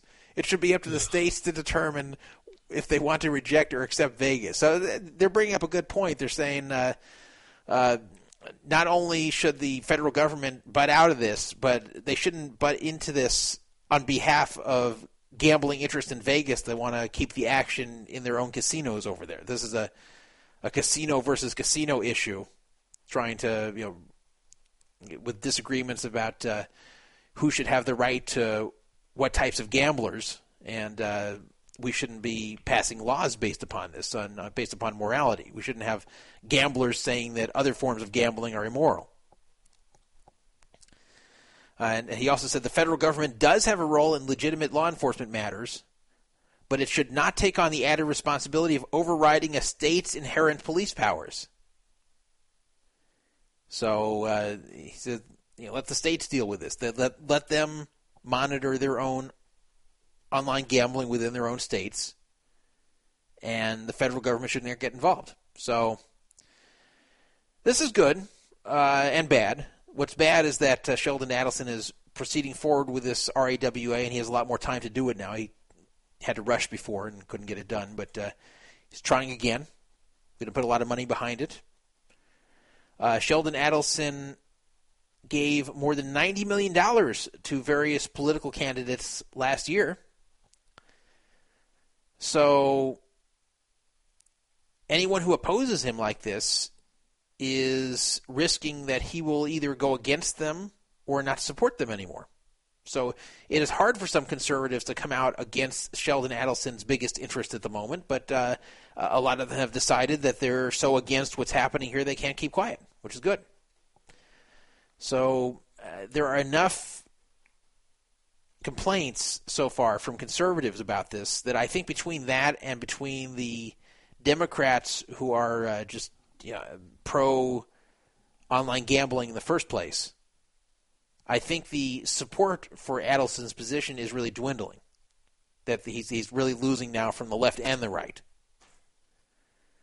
for different reasons, but uh, both valid reasons actually the the left saying well, we just want this to exist in the first place. The the right saying, uh, regardless of how we personally feel about it, the uh, federal government should not get involved in this. Yeah, I think, especially with an election coming up, you're seeing the Republicans uh, bend on certain uh, sort of populist issues. This being one of them, legalizing marijuana and uh, you know things like middle class wages. So this seems to be on the radar, and I don't think they're going to let it go until the election cycle's over. Yeah, and uh, you know Adelson's not going to back down easily. He's going to keep pressing here until it's uh, until it's totally clear it won't work. He's going to keep pressing hard. He's going to spend a lot of money. He's going to keep pressing. And uh, I, I don't think it's going to work. I, I think there's enough opposition on both sides. It's just not going to go anywhere. I, I don't either. The, the the other thing is it's out of the genie's out of the bottle. I mean, it's already in place in certain states. Yeah, It's you know that nothing terrible has happened. In fact, you can pretty much prove that hey, it's safer now than when we had these you know irregular non-regulated sites. So yeah, yeah, and I mean, uh, it's hard to argue against it. Yeah, that's true. It's always harder to undo something than to prevent something being done in the first place. Once it's already been done, it's harder to repeal it. So uh, I, I don't see this happening, and uh, I, I just think, especially, his only chance was if he could con- convince Republicans who have the majorities now, if he could convince them to all get behind this. But now, what he thought was going to be his support base is increasingly going against him saying, uh uh this isn't what we're about. This is not what we want to do. This isn't uh, what we stand for. And, and even if you give us a lot of money, uh, we just can't say we support this because this is what we're against. And, you know, props to Ron Paul for this. Ron Paul's the one who got the whole uh, ball rolling with standing up against Adelson and this states' rights issue and saying, if you're a real conservative, you're going to be against this because this is exactly what you've been saying as a conservative all this time that states should have the rights to determine things like this. And if you are going to say the federal government should overrule them, then you are not a real conservative. And uh, I think this resonated with a lot of conservative politicians. And uh, this is what's happening. I think this is going to not go anywhere, thanks to the bipartisan opposition which is forming here. So I, I think I'm not that worried about this. No. Uh, Dan Bilzerian, he's not worried anymore because he's not going to go to jail. Dan Bilzerian uh, got a slap on the wrist for something that could have potentially been serious. Uh, to defend Dan Bilzerian a little bit, uh, he was just kind of stupid and irresponsible, but was not actually intending to cause anyone any harm. He wasn't a terrorist, but in fact, he did have explosive manufacturing materials on uh, November 4th, 2014. Uh, and then uh, you know he, he loaded an old truck with explosives, uh, det- detonated it from a distance by firing rifle bullets into the vehicle, and then uh, people saw the uh, the fire and the flying shrapnel in the area, and uh, reported it, and then they he and a friend were arrested. And in fact, he wasn't making a secret of this. He was posting about it on Instagram, of all things. So this was not uh, a secret thing he's doing in the desert. He was uh, this is just for fun. He wasn't trying to make bombs. He wasn't trying to create any kind of uh, weapon to hurt people. It was just uh, go out in the desert and blow things up because he likes doing that. Right, Unfortunately, and he- nobody ultimately got hurt. yeah, nobody got hurt. But unfortunately, this is illegal, and it's a pretty Yes. big deal to make bombs like this and blow them up, and uh, you know, even if it is out in the middle of nowhere. So, um, he was able to make a deal. He was able to avoid serving any prison time in connection with this incident. His deal involved a whopping fine of ten thousand dollars which for you and I would be uh, you know, a substantial fine, and we'd say, "Oh crap, that sucks." It's a you know, look what I could have done with ten thousand dollars. Well, for Dan Bilzerian, that's nothing.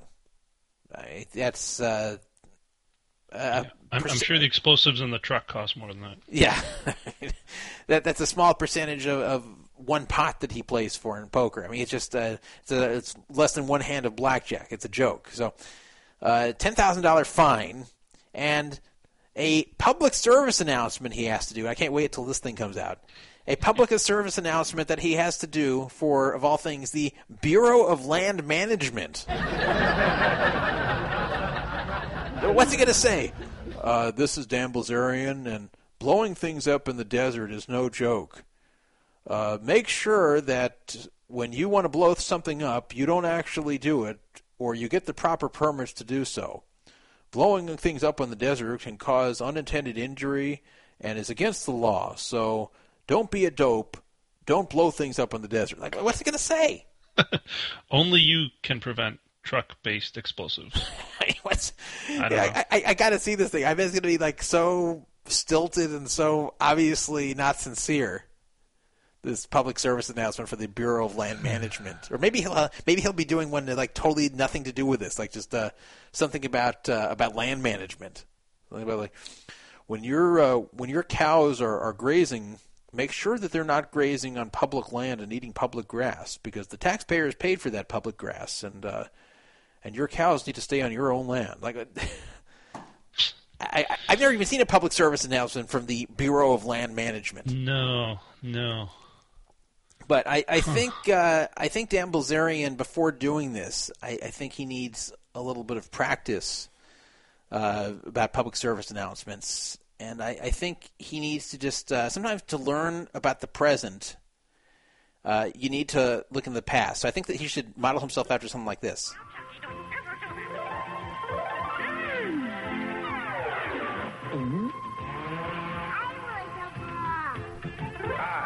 I'm Mr. T, and I'll be right back. We want to grow on. Very Crunch it's fun to eat. Actually, has the commercial on his Smurfberry Crunch. Yeah, maybe he should do the one to grow on. Uh, he should watch these and do something similar. This is Dan Blazarian, and that's one to grow on. You gotta be kidding with those baby barbell men. Well, I don't know about lifting my dad's weights. They're kind of heavy. Maybe for you, but not for the big guys like Mr. T and me. Hey, hold it a second. That kid thinks he can look like Mr. T overnight. It took me years of slow, steady training before I became the specimen that you see today. You got to take one step at a time. You got to start small and build up. Then you move on to the next size. And when you're really prepared, then you can move on to the big time.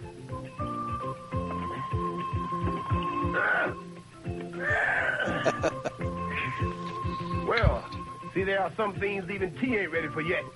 Nothing comes easy. So if you want to get bigger, start smaller. Do you have an extra one of those small barbells?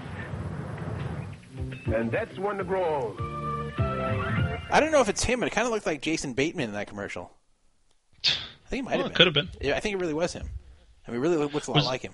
Was this an epidemic in the 80s, by the way? Kids lifting their dad's weights? Well, uh, it's, I was going to mention that. I don't know about the 80s, but in the 70s, I actually had that situation in my real life. I had Oh, a friend well, who lived next door. This was in, uh, I think, 1978. Lived next door, and uh, he got a hernia as a six-year-old from lifting weights. His guy got obsessed with uh, with lifting weights and becoming strong, and uh, he lifted heavier and heavier weights, and he got a hernia as a six-year-old. So Jesus. he should have watched Mr. T's One to Grow on. It's just you know this, did, Mhm. this commercial didn't come out for like another five years, but uh, it, it was a real problem. It was a real problem. It's uh, funny that Mr. T uh, jumped on this five years too late. Well, he he had the yeah he didn't have the foresight, but Yeah. Okay. So anyway, uh, Dan Bilzerian uh, and his one to grow on for Bureau of Land Management is uh, going to get away with this, and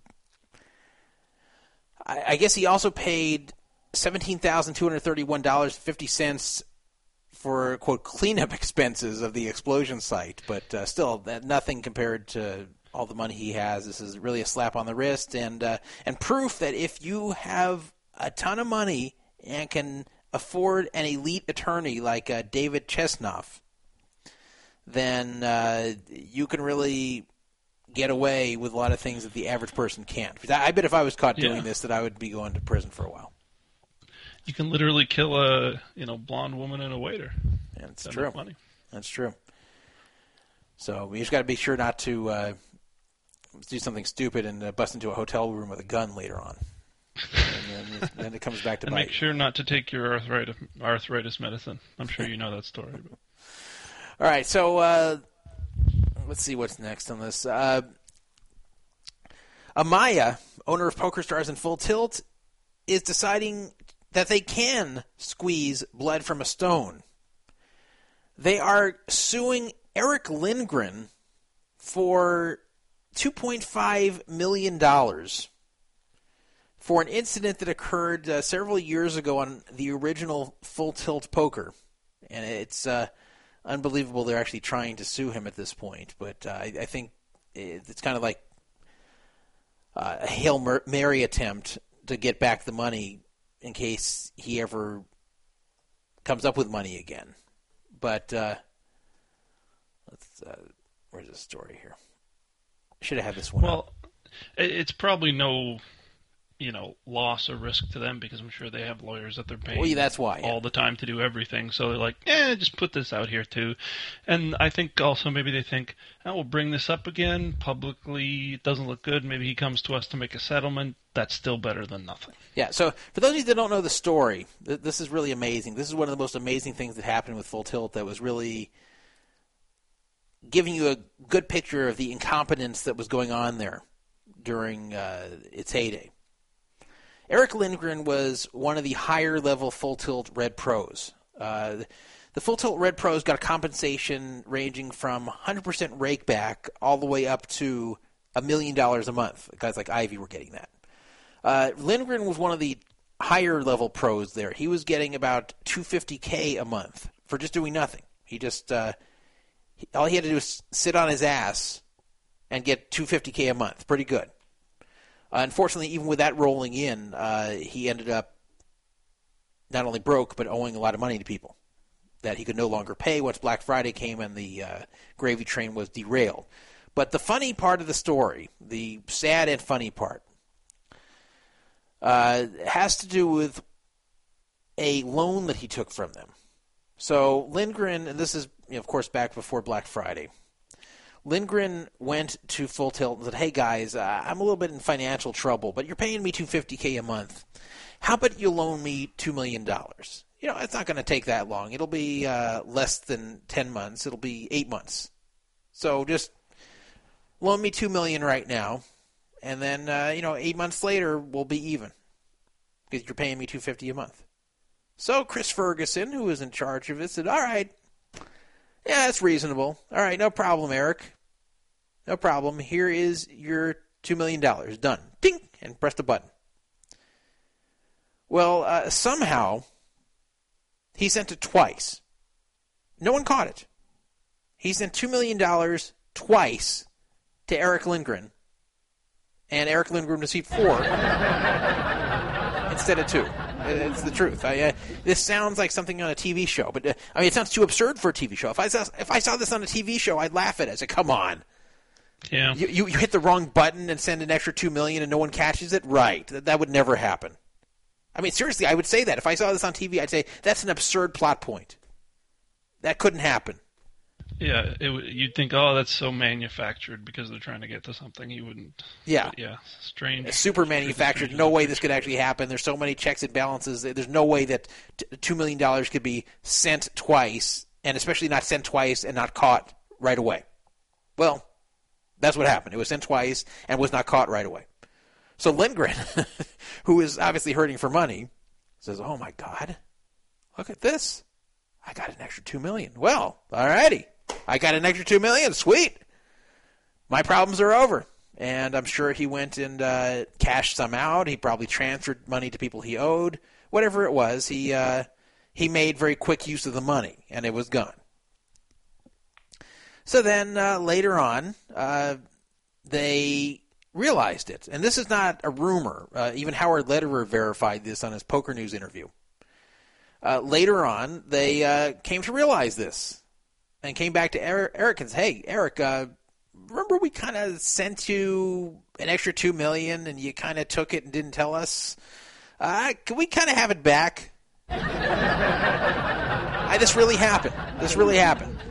So they uh, he said, "I can't. I don't have the money. Sorry, I, I cannot give this to you. I cannot give you what I don't have. It's gone. Sorry about that. I'll, I'll pay it to you one day if I get the money back. Sorry." And that was it.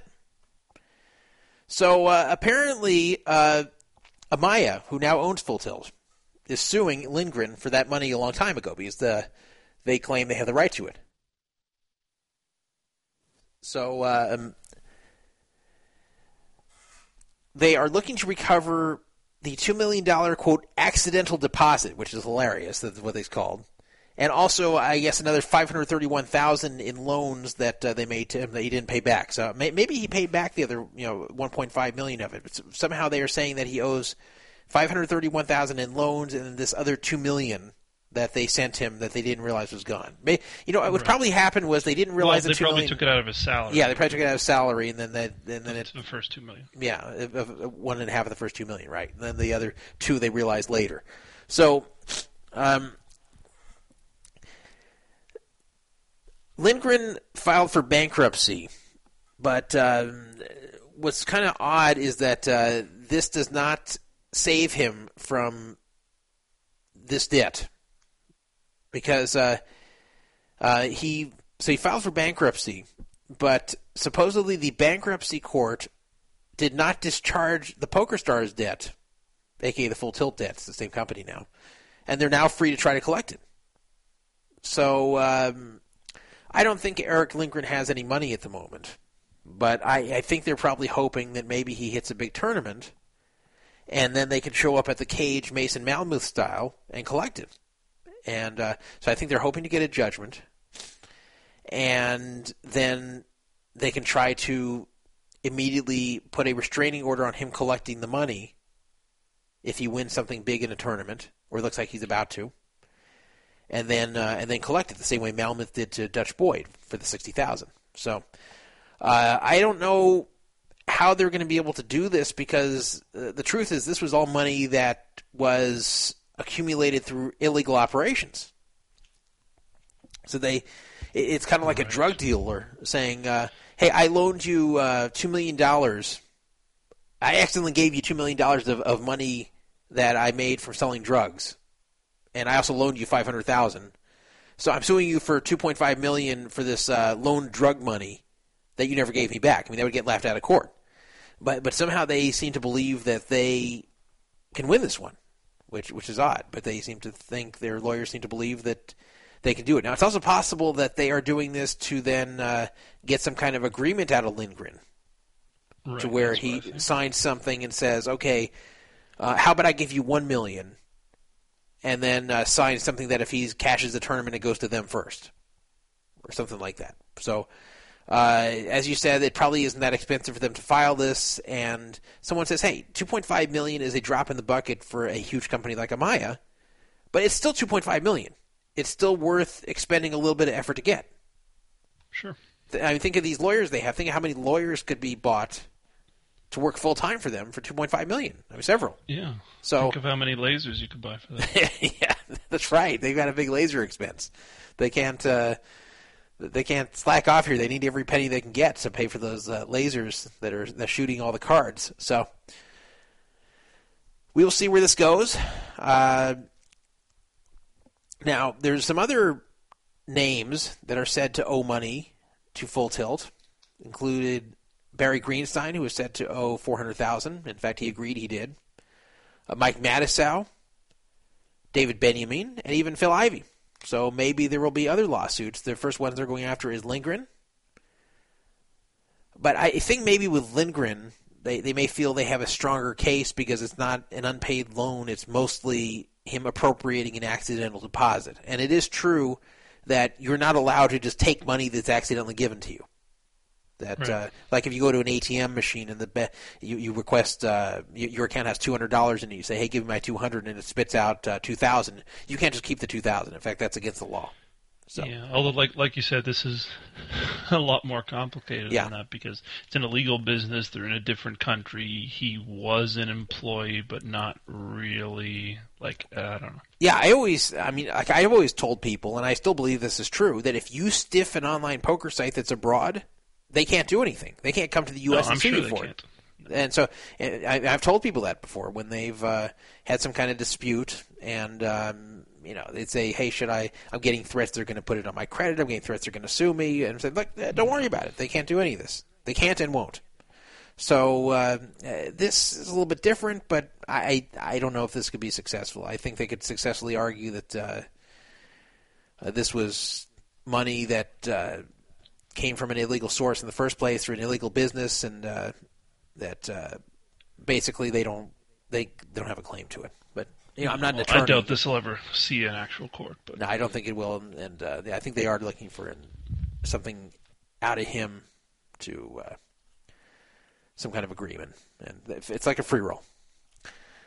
So we'll see if that goes anywhere. It may just kind of die and go nowhere, but they are suing him.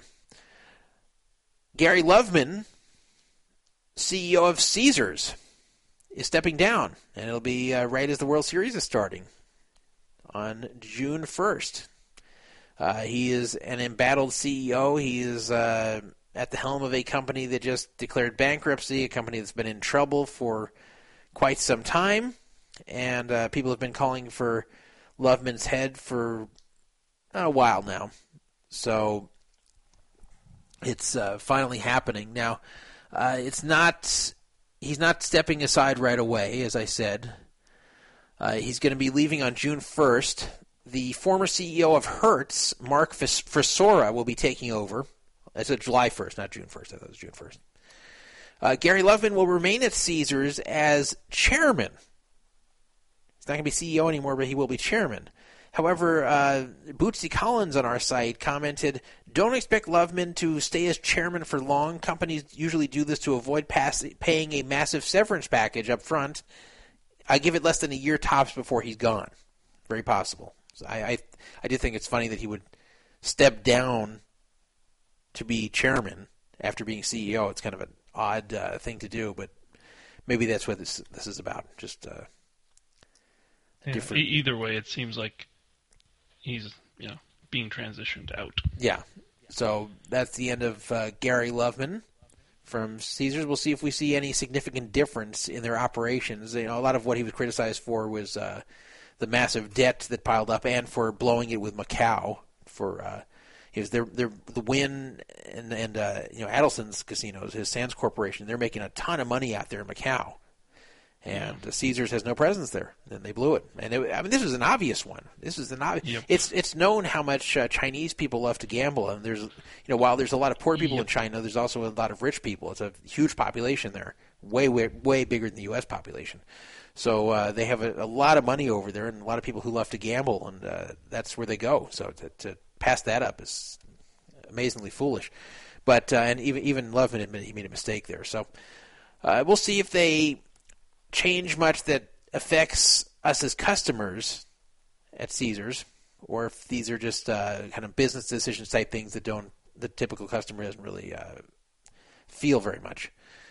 We will see as time passes after July 1st, though. Usually, the new CEO likes to do things. He likes to change things, shake things up to uh, put his stamp on uh, on the company when he shows up to kind of show like these are my ideas. And then if they succeed, then it makes him look good. It makes him look like the previous guy was not as good as he is. That's- right, and it's also kind of safe because then if it doesn't work, you say, "Well, I'm still dealing with all this." Yeah. shit the last guy." So, the president do that. Yeah, the president uh, President Obama loves that one to blame it on Bush. Okay, so uh, a uh, little Caesars piece of news for the Seven Stars program. And I this is not going to affect most of you, but it just kind of irritated me, and I, I wanted to mention it. The Seven Stars program has a thing called a signature event every year for Seven Stars members, where they, they put on a lot of activities or whatever, but it's usually pretty cheesy, and they, they overestimate how much people enjoy it. They'd be better off spending the money on free play or food credits or things people would actually use, but yeah, that's Caesars for you. They think putting on like a, a summer camp like environment of a, an event is uh, going to excite people. But um, this shows you how of touch they are. Now, keep in mind, the seven stars are the best customers of Caesars. These are the ones you don't want to piss off. These are the ones you don't want to annoy. So you can choose one of four signature events this year. And here are your choices. You can choose New Orleans in June of 2015. It's uh, you know everybody says I, I can't wait to spend time in New Orleans in June. Great place to be. Uh, Las Vegas in the beautiful month of August. There's uh, nothing more lovely than uh, taking a stroll at midnight in August when it's 100 degrees. Lake Tahoe in September. Oh, that sounds nice. Mm, depends when in September. They haven't said yet, but uh, early September, that's fine. Late September, it, it's already starting to get cool there. High in late September is like 68, low is like 35. So a, a good portion of the day is it's uh, below 60 degrees. Is that bitter cold? No, but uh, you know you're supposed to be going there and enjoying yourself outdoors. Why not do it in the summer or in the winter when you can ski? Why? So I have a feeling it is going to be late September, knowing them. Uh, and then Atlantic City, the only one that seems to uh, have a decent time of year, they chose June, which, uh, even though a lot of the area in New Jersey, New York, uh, isn't very nice in June, uh, Atlantic City, I looked at the weather, it's like, you know, mid 70s high typically then. So that's, that's pretty nice. But That's not bad. Seems like they're picking though just low season at Right. every location. Right. That- that was- the rooms and Right, and that's that's what I thought is so ridiculous. Now these are their best customers, so instead of saying, "Hey, we're going to pick something to where when we have these events, they're going to just enjoy being there," and, and you know, yes, we're going to take up some rooms that could have otherwise been sold, but big deal, big deal. We're gonna we're gonna treat our customers well, and of course, they're going to gamble while they're here. It's not like we're just wasting the the space. These are our biggest gamblers. Why don't we have them come out when it's a nice time to be here? And you know, last year at least the Vegas one was in October. The Tahoe thing was in August. I mean, that made sense. Vegas is very nice in, in October. Tahoe is very nice in August. But uh, this year, it looks like they're just trying to focus, as you said, on the low season. So they're like, hmm, you know, New Orleans in June is hot and humid. Nobody wants to come there. Uh, yeah. We have all these empty rooms. Let's have the signature event then. Hey, Las Vegas in August. Uh, yeah, no World Series going on anymore, and it's it's it's uh, sweltering hot. It's hundred degrees at night. Uh, yeah, let's fill up those rooms. Lake Tahoe in September. Yeah, all the summer people. They you know after Labor Day don't want to come here anymore. They Yeah, wait. kids are back in school. The kids are waiting back to school. Yeah, you're waiting. yeah. People don't want to go here yet. They're going to come in a few months when ski season comes. Uh, yeah, let's let's come in September. Like eh, you know, hold these events, Caesars, for your best customers when they really want to be there, not when you have empty rooms that you're not going to use anyway. That's a, that's not the way you should be treating your seven stars customers. And that's it, it's a small thing. It's just this is the type of stuff they've got to stop because it annoys people. It uh, they think people are too stupid to notice this, but they're not. It, it doesn't take a genius to say, "Oh, New Orleans in June, Las Vegas in August, Lake Tahoe in September." Yeah, I, I see what they're doing here. They don't want they don't want to invite us over there when it's a nice time to be there. So Well, the other weird thing is, as a seven stars, are you not guaranteed? What is it, two or three nights whenever you no want? more four or five. So so okay, four or five. So you could just take any time, high or low season anyway. Yeah, so that's so so what's the difference? Right, right, and and uh, um, so they have these events, which as are not very exciting. You know, a, a, little hors d'oeuvre reception, a, a, a, sometimes a, a cheap dinner or a, buffet dinner, or um, you know. Last year's, for example, they had one at the Brooklyn Bowl at the LINQ where you can go bowling afterwards and have some hors hors d'oeuvres beforehand. A big deal. I mean, Benjamin enjoyed it. Benjamin got to bowl for the first time in his life. But, uh, uh, you know, for the typical gambler that doesn't have a little kid with him that's excited about bowling, uh, you know, that's not a big. No one's going to come to Las Vegas so you can get free bowling. Yeah. Also, if you were, you know, n- not doing what you're doing and grinding up in video poker, I mean, the the actual pit gambler that's lost enough to get a seven stars, what are you giving them some some shrimp and a free bowling game? What's that, twenty bucks? Yeah, that's what's so ridiculous. Like, In fact, uh, here's what's really even dumber. Last year, I don't know, I don't know if they're going to repeat the same mistake. Uh, they for the Las Vegas event in October, they were giving people really really lame free play with it. So they were giving people like a hundred bucks, two hundred bucks, and then those same people have regular offers for Vegas of like 800, 900 bucks. So people call up and say, "Wait a minute, uh, uh, screw these these cheesy little events you're having. I want the 800, 900 bucks free play instead." So you know, uh, does this mean I can't attend the events? And the host said, "Yes, that's what it means." So people said, "All right, well, f you then. I'm, I'm not attending these dumb events. Just uh, just book me on the free play offer." So then no one booked these uh, Las Vegas uh, signature events, and then at the last minute they had to eat crow and say, "Okay, okay, you can double you can double book this one." Well, the way Seven Stars was explained to me was, again, if you're not, you know, grinding video poker and getting your double points every day, is basically it's called Seven Stars because you had to have wagered seven hundred thousand dollars. Oh, I didn't know that. throughout the year. So, if that's the average gambler who's doing blackjack or slots. This kind of thing is like a slap in the face, like free bowling and a hundred bucks. It's uh, yeah, I mean, especially when you have an offer at the same time that's a lot more than that, and then to tell the person, "No, you can't go, you can't go to the seven star events because you're booked on this other offer." I mean, it's ridiculous. Like, like these are the petty and stupid things that they need to stop doing because it really. It, I know people. I know people who are not like me that are not like grinders or or uh, bonus whores that that just want to gamble. And this thing pisses them off. Like things like this just get them angry, and they say, "Well, you know, I've screwed this. I'm just going to go to MGM. I'm just ditching this whole thing." Like, Yeah, I, I I was in Vegas three weeks ago and I booked it on an offer from Caesars, and uh, they screwed it up. You know, I'm not a big player or anything, but you know, I play some pit games, and the offer was you know what whatever was three or four nights at Planet Hollywood and some free play, and I booked it and I got there. I got the room, which was fine, but then they said they couldn't locate the free play. They didn't see it on the offer. Yeah, it's Uh, typical. I mean, it was a whole. Then I went to the actual total rewards desk com- complained. They said, "Oh, we can only see the free room code. We can't see anything else. Wow. Uh, we'll put twenty five dollars on your card for your troubles, or nothing." Great. And I was like, "Well, I guess the twenty five is better than nothing, but you know, I'm not happy about this." And they're like, "Ah, that's eh, can't do anything."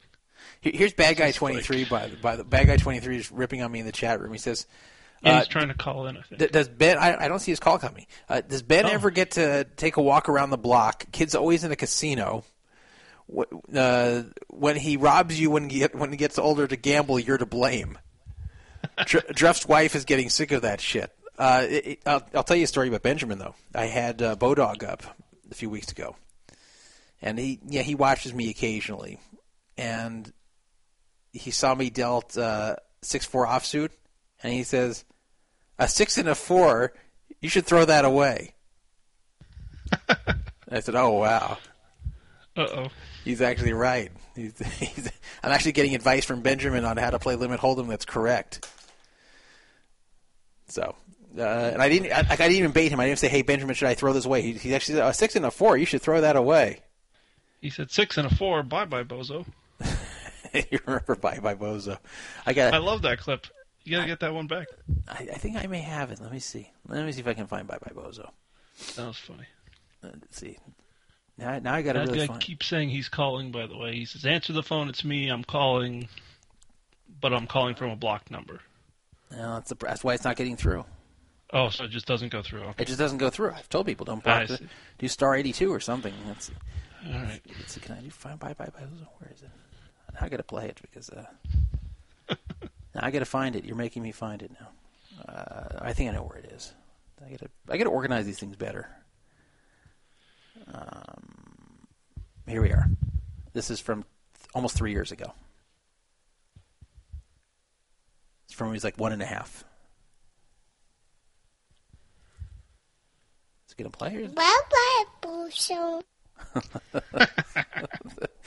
that was yeah, it was Benjamin. He was one and a half, and uh, you know, I actually liked when I when he was one and a half, and uh, a little more than one. I think he was like 19 months or something.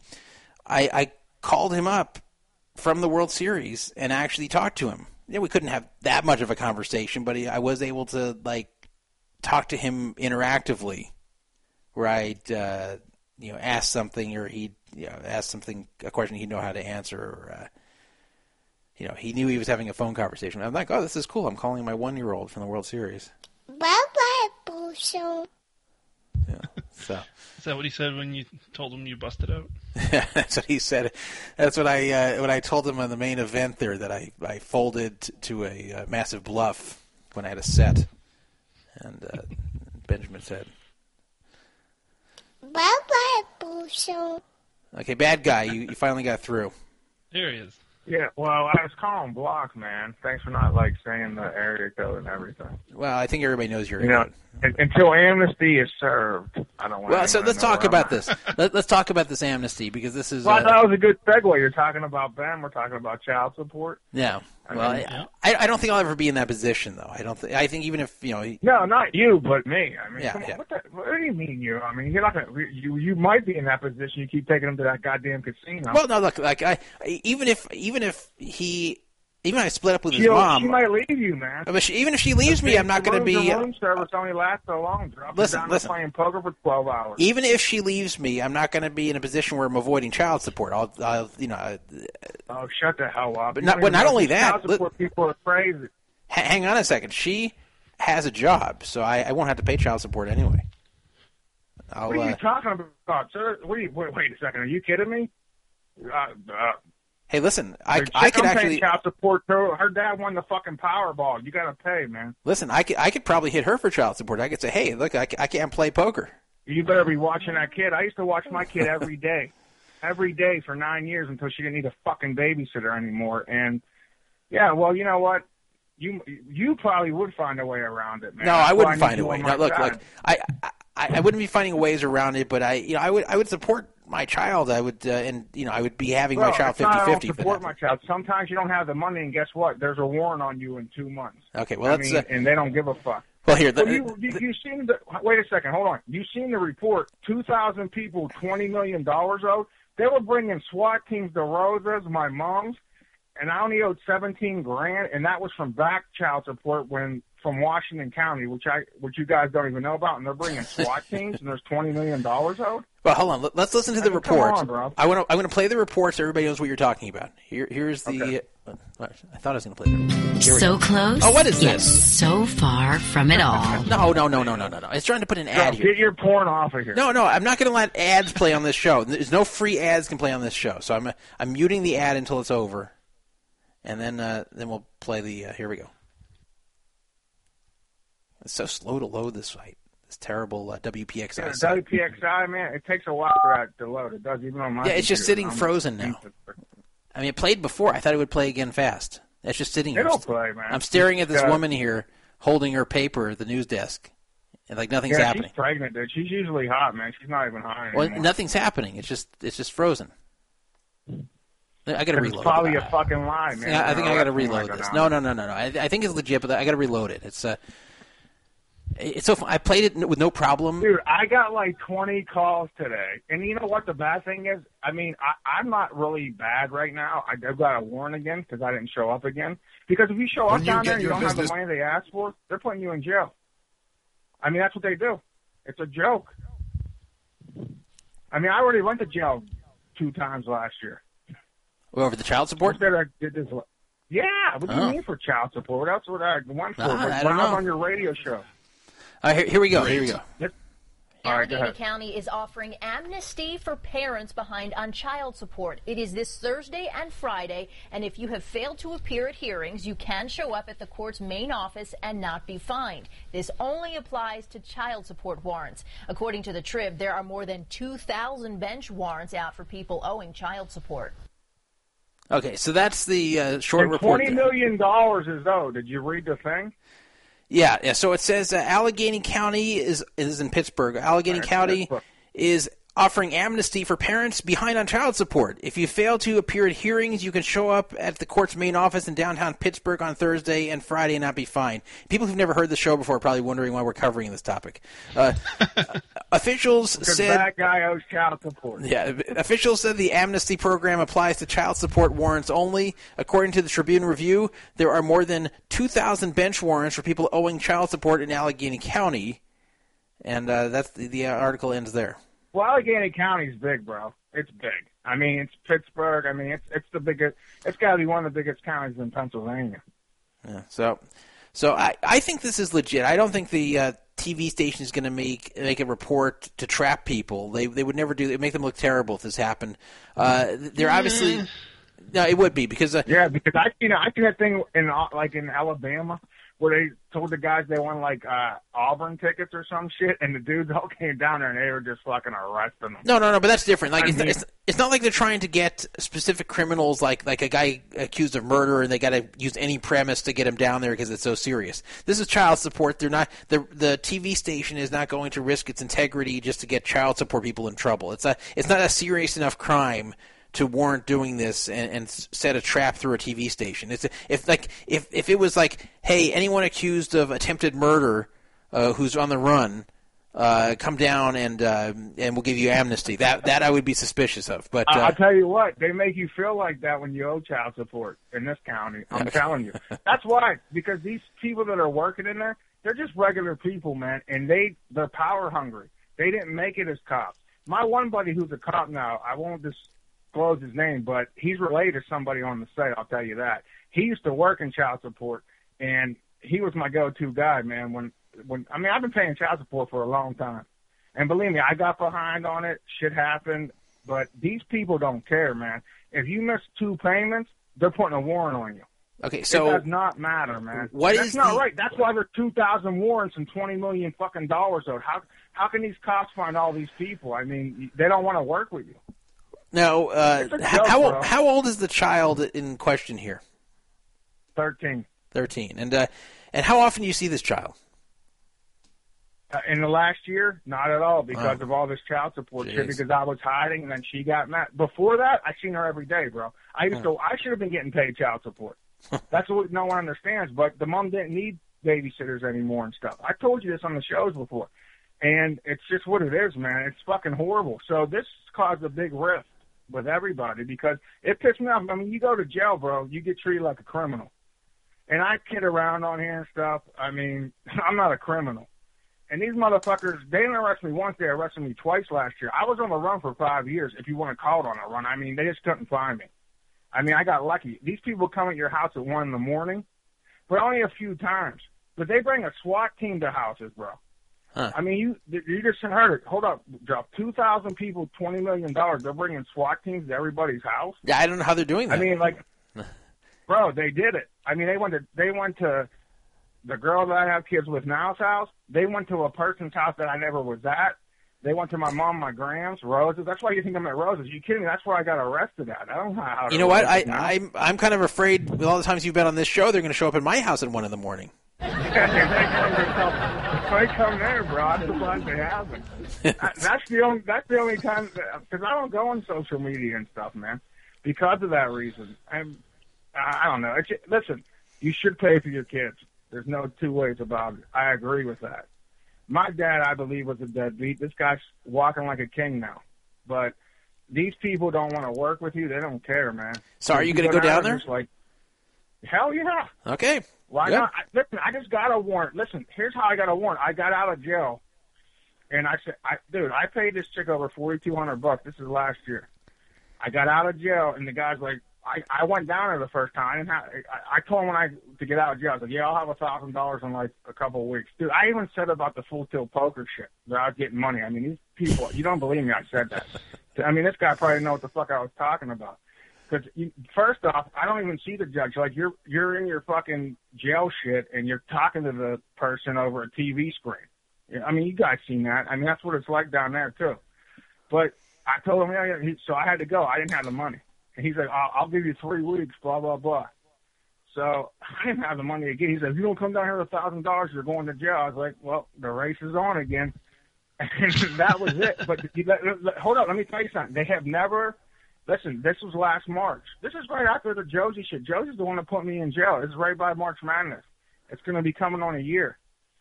They have never came anywhere again or anything. Nobody. No constables, not the sheriffs, nothing.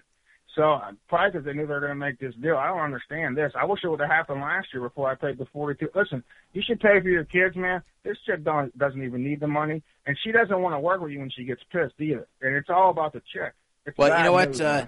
I, I've I've been given some information that uh, since the amnesty starts on Thursday, that the the cops are trying to take one last shot at you. They're actually tracing this call to try to locate you before Thursday and, and uh, come good get you. luck. Count your luck. Well, you know where I'm at only, so I'll come find you I in the uh, in the re- residential neighborhood. That's the only thing I'll tell you guys. If the if the cops ask me, I'll say all I know. He's yeah, Do you believe they're surrounding? Dude, and then how about this? I went to Rose's, and dude, Rose lives in a little duplex.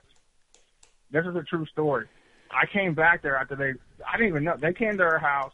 They're asking like, "Who's this in this picture?" This blah blah blah. Because Rosa has a bunch of pictures of all the kids.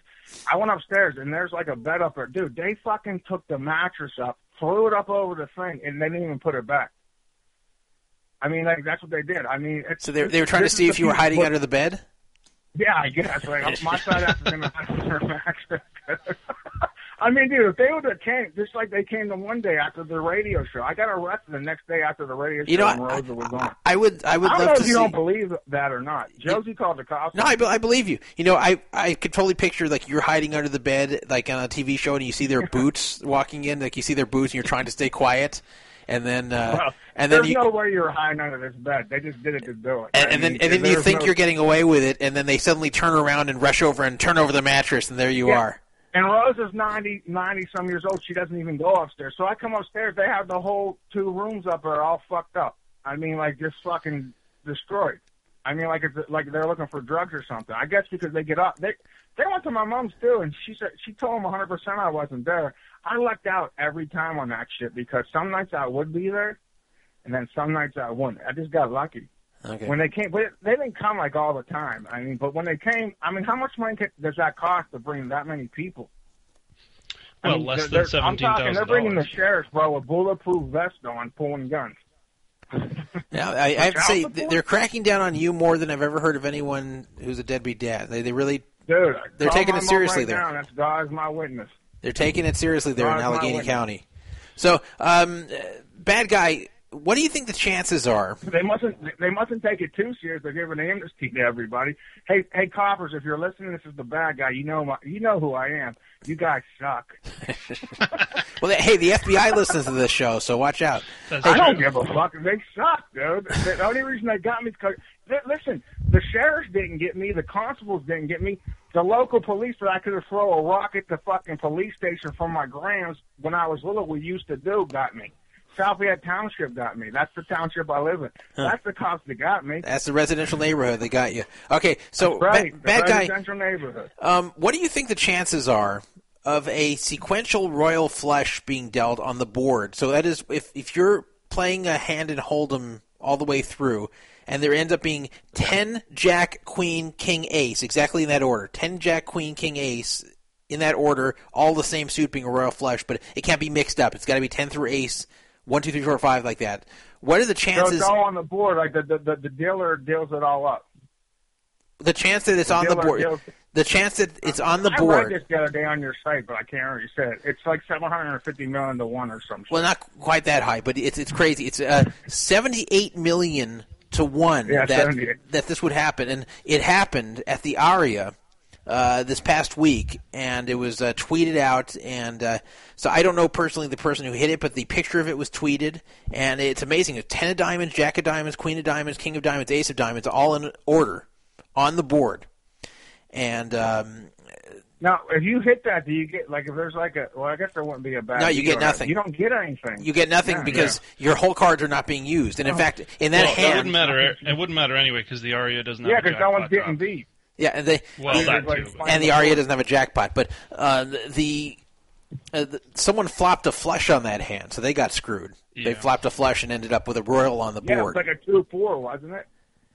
yeah, it was like a one what two you- to a I've two seen four game. picture. I read it on the site. I read it. Yeah, so it's I know you're it's it's amazing that this. Imagine being at the table, and a one in seventy eight million hand happens, and this is live. I'm not I'm not talking about online where there are just many many millions of hands being dealt all the time. In fact, you know, over Have you a ever billion. seen it even online?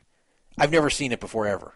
I mean, that's. Uh, I mean, I I haven't not played seventy eight million. I'm sure it's happened online a lot because there's been way more than seventy eight million hands, but uh, I've not played anywhere near seventy eight million hands. Obviously, we're in, you know not even close to that. So uh, I'll probably never see that. But but uh, live to see this is amazing, and uh, I, I wonder when like how many hands live have been dealt like in the last ten years. On all live games, how many hands have been dealt? I don't know. It's a good question, but I I, I bet not even seventy eight million. I'm sure you'll figure it out.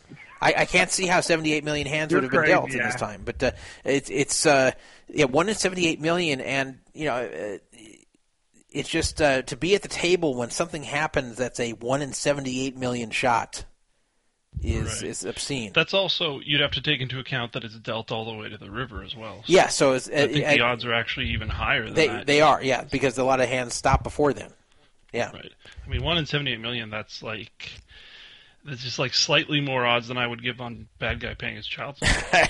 That's like crazy. Oh, come on, dude. guys, guys, listen, listen to me.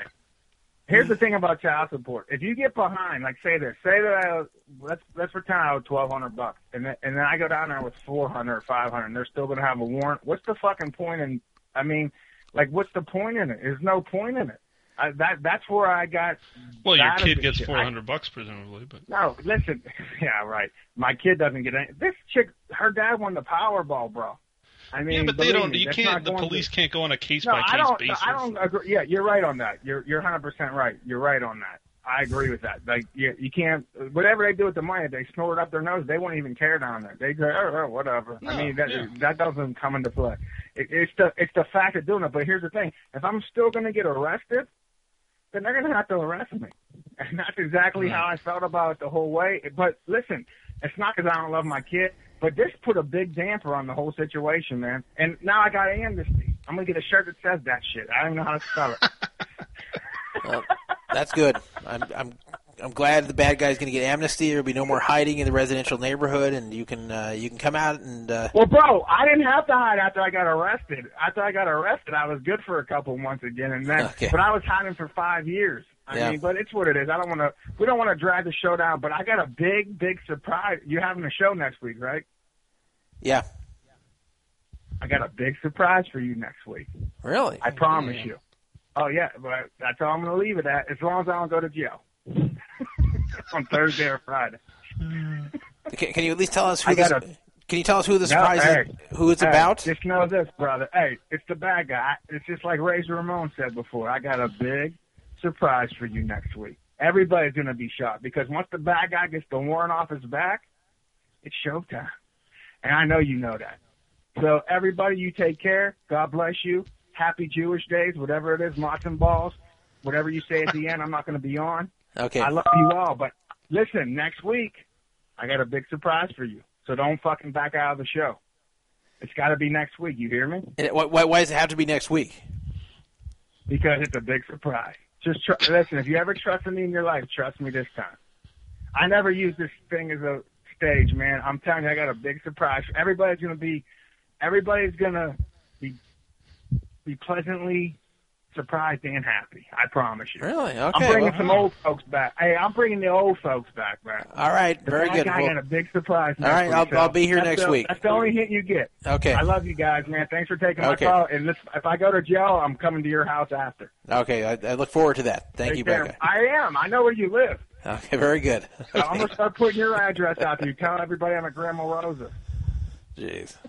All All right, right. guys. I love you, man. Take care. All right, brother. thank you, See you, bad guy. Thank you. So, bad guy, the uh, the comic relief of this program, if you're new to it, but uh, you know, he's our, our our main comic relief character here, and uh, he, he brings a lot of it. And uh, he, but the, you know, the thing with the child support is serious, so hopefully he'll get that uh, squared away and behind him, and he won't have to worry about that anymore. So, uh, and you and you heard the man appointment radio next week. yeah, Something he big. said swearing something big's going to happen next week. So, um, a man turned himself in. Coming near the end of the show, by the way, I'm going to have to cut off some topics. In fact, but um, um, Yeah, a, a man turned himself in two years later after stealing 164 thousand dollars from a Primm, Nevada casino. Uh, this is not totally clear what happened because it's a card player article and card player is terrible. But uh, anyway, a 22 year old at the time named um, Del Eugene Warfield III. I think the fact that his name is Dell Eugene Warfield III probably contributed to the crime. Uh, he was 22. He was working at the sports book, the William Hill, the William Hill Race and Sports Book, at the Primm Valley Resort. At uh, this is not even correct. It says it, it's in State Line. That's actually not true. Uh, State Line, Nevada, is actually by Lake Tahoe, the border town that is between uh, California and Nevada by Vegas is called Primm. Anyway, Which it says in the article as well. yeah, So yeah, uh, but yeah, that's card player for you. So, uh, the he worked in Primm at this Primm Valley Resort, and they had a safe there with 160,000 in it. Now, somehow this 22 year old who worked in the sports book somehow he knew the code to this safe with 160,000. I how he got access to that code, or, you know, why they gave it to him, why they trusted him, I don't know, but but they did, and uh, he had the code. Maybe he saw someone else enter it, but I, I think he actually just had the code. So what did he do? Well, you know, why not just open up the safe and steal the 160,000 and run? That's what he did. He uh, uh, now, amazingly, it was on video. Somehow he didn't bother to think of that problem. But um, there was no alarm because he entered the right code. So it was on video. They they had him for sure doing it. And not only that, a fellow employee actually witnessed the whole thing, so he wasn't even careful enough to have someone not watching. so, so basically, he just like walks up to the safe with another dude watching, enters the code, you know, walks out with 160 grand, and and didn't bother to be concerned about the video. Uh, then he, he realized that he was screwed, and and right afterwards, he sent a text to his father saying he quote got caught up, and that his father would not be hearing from him again and um, he disappeared for two two years. Uh, for no apparent reason, he showed up and turned himself in, and uh, that was that. He turned himself in. It's not clear if he has any money left. I, I'm wondering if maybe he chunked off all the money and, and realized he didn't have many other options. Like he he, uh, he had no more money. He couldn't get a job with the situation hanging over him. So he was like, well, you know, fuck it, I got to go turn myself in at this point and uh, face the music and uh, see, you know, you know, serve my time and start over. I, that must have been what he was thinking. I, I, I have a feeling there's no money left, especially since two years passed. And I, I can't imagine that uh, Dell Eugene Warfield III was a very responsible person. Well, I can't imagine anyone dumb enough to steal money and realize afterwards I'm on camera in a casino and be smart enough to hold on to that money. Yeah, yeah. It wasn't exactly a uh, the crime of the century. This this wasn't like uh, Ocean's Eleven uh, great crime here. So uh, that happened. As I said, it was two years ago, and uh, he just turned himself in recently. Don't have an exact date because it's card player and they don't tell you these things. So uh, let's see. We'll do one more topic and then finish this off. Let me take a look at the. Well, we have. There's only two left: uh, Bitcoin and casino bor- bonus whoring. So almost covered everything. you know, uh, so the guy who won the uh, the free roll, and, and congrats to him, Tilted Stone. He's he's got a he's PMing me like his whole address and everything to send him the check, but uh, you need to PM that to me on the forum. You can't do it in the chat because I, I can't do that right now. You need to PM me or email dandruff at pokerfraudalert.com. The PM for the chat is really just to tell me like quick things to mention in the show. Alrighty, so uh, let's see.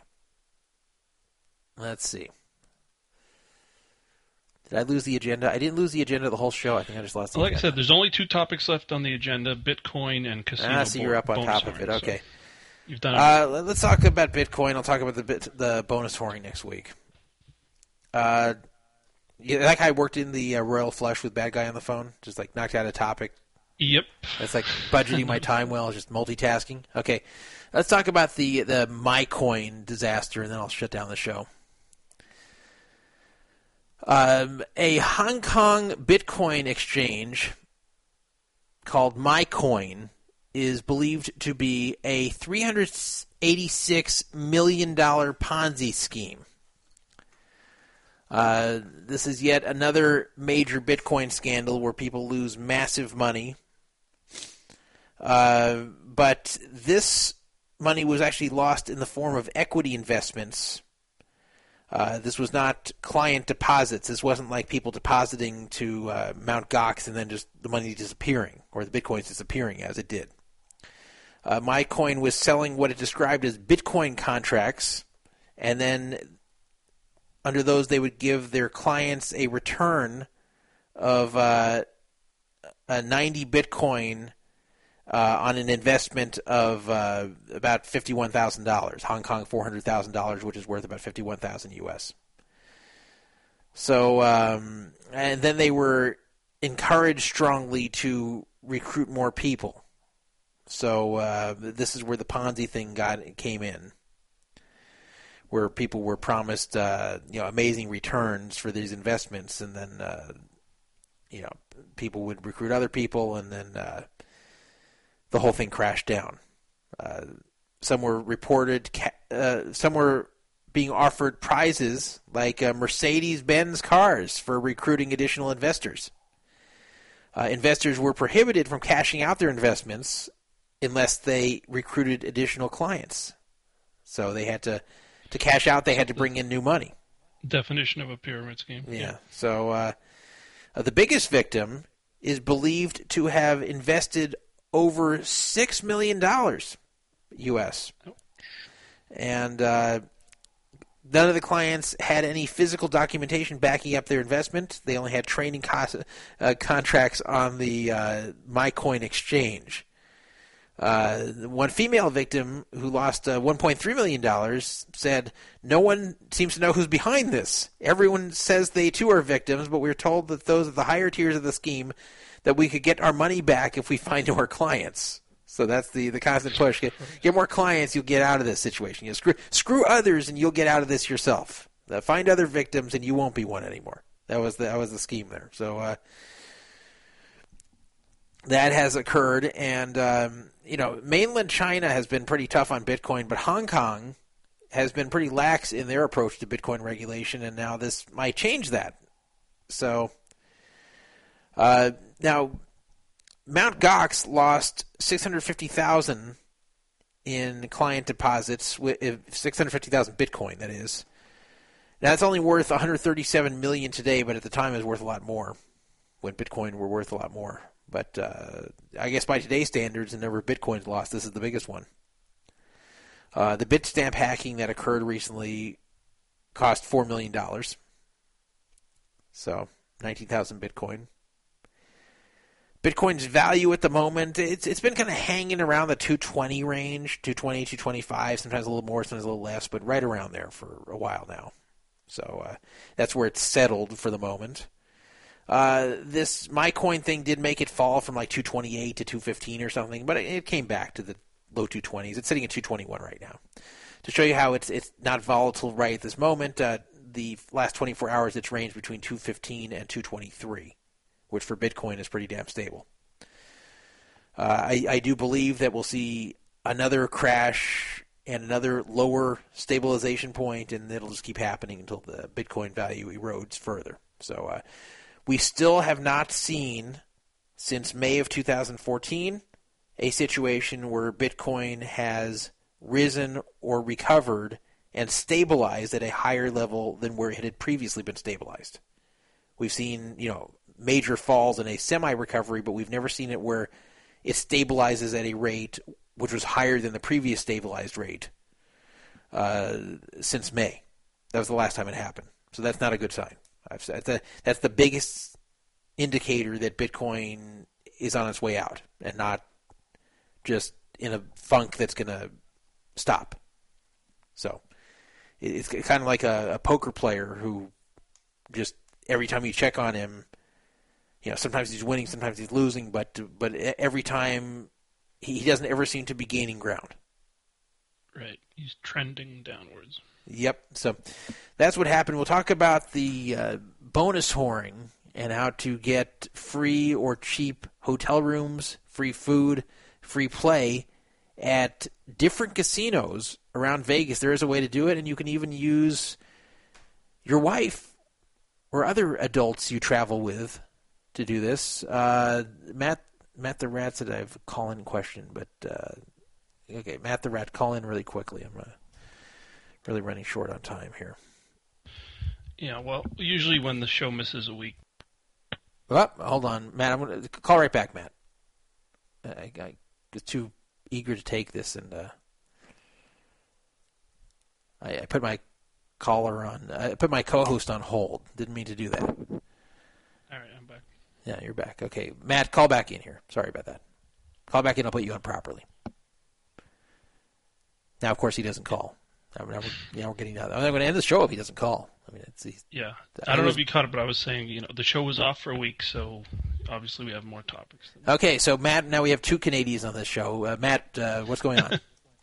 Hey, dear, I don't know if it was last week or the week before. Remember, I called in about the um, the Caesars and the comps and stuff like that, and how it was getting more expensive. Yeah. Yep. Um, what I forgot, and I just kind of realized and clued in, the earlier times that I went in previous years, I stayed a shorter amount, and you probably know where I'm going going with this, Todd. That I'm I planned a 14 day trip, and that's why it was cost. And they then I phoned in. I said, "Well, why does it show comp comp comp on the calendar?" And they go, "Oh." You can only stay five days, and then you have to go two days on Right, a non-Caesars right. property. Yes. So maybe maybe you could just elaborate on that because I can do the old five days and go two days at like Yes. the Gold Coast and then back. Yes. So yes. I'll let you talk about that. Okay. Okay. I'll quickly talk about that. If yeah, if you have comps with Caesars, you do need to do that. The most you can stay is five days, and at some properties, I think it's four. Uh, but the most you can stay is five, and then you have to go stay at a different property or stay with a friend. You just cannot stay at a Caesars property, even if you pay. You can't stay there if you want to have comps again. Uh, right after that. So what you'd have to do is, for example, stay five at, at a Caesars property uh, that are comped, and then go to an MGM property for two nights, or you know some other property in Vegas, whatever you feel like going to, and then two nights after that, or, or then after those two nights are done, you come back. So first through fifth nights are at the Caesars property, sixth and seventh are at the MGM property, then eighth through twelfth, you know, another five nights you can get at the Caesars property comp, provided that uh, they'll give that to you. So uh, that's pretty standard. Even seven stars have to do that unless they get uh, an exception made by their host, which uh, it's harder and harder to get these days. So, yeah, that's uh, something you should keep in mind. So if you need to stay a lot of consecutive days, like during the World Series, you should make sure not to book more than five days at a time. Or it's, I think, the higher end properties like Caesars, I think it's four. But uh, I know the Rio you can do five. And that's it for this week. And it's good. My voice is starting to fail a little bit. I still have this cold, and I I made it through this show pretty well considering that. And thank you, Daredevil, for co-hosting yet again in the permanent co-host spot. Sorry, permanent guest co-host spot. Uh, what what did I just do? Oh my gosh, what did I just do here?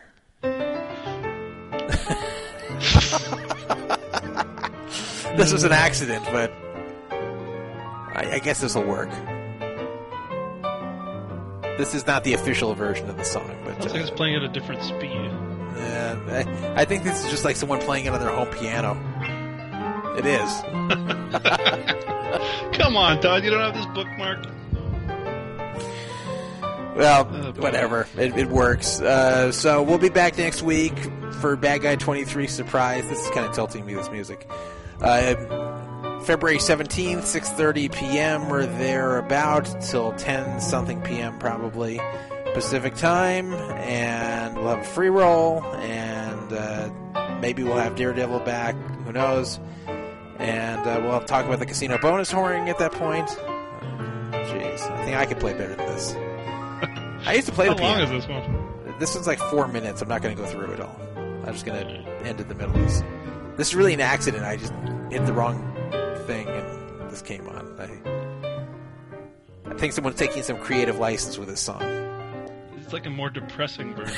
this, is, this is like what Archie played when uh, Edith died. I think that's what. Uh, you know, if I, if I were uh, if I were one of the stars of All in the Family, this is actually what I'd want played at my funeral. okay, so that's it, and uh, we'll be back next week. Thank you, Daredevil. Thank you, Bad Guy, for your call and uh, for telling us all about your child support situation. And uh, yeah, I'm not going to let this whole thing go for four minutes. So, good night, everybody. Shalom, and see you next week.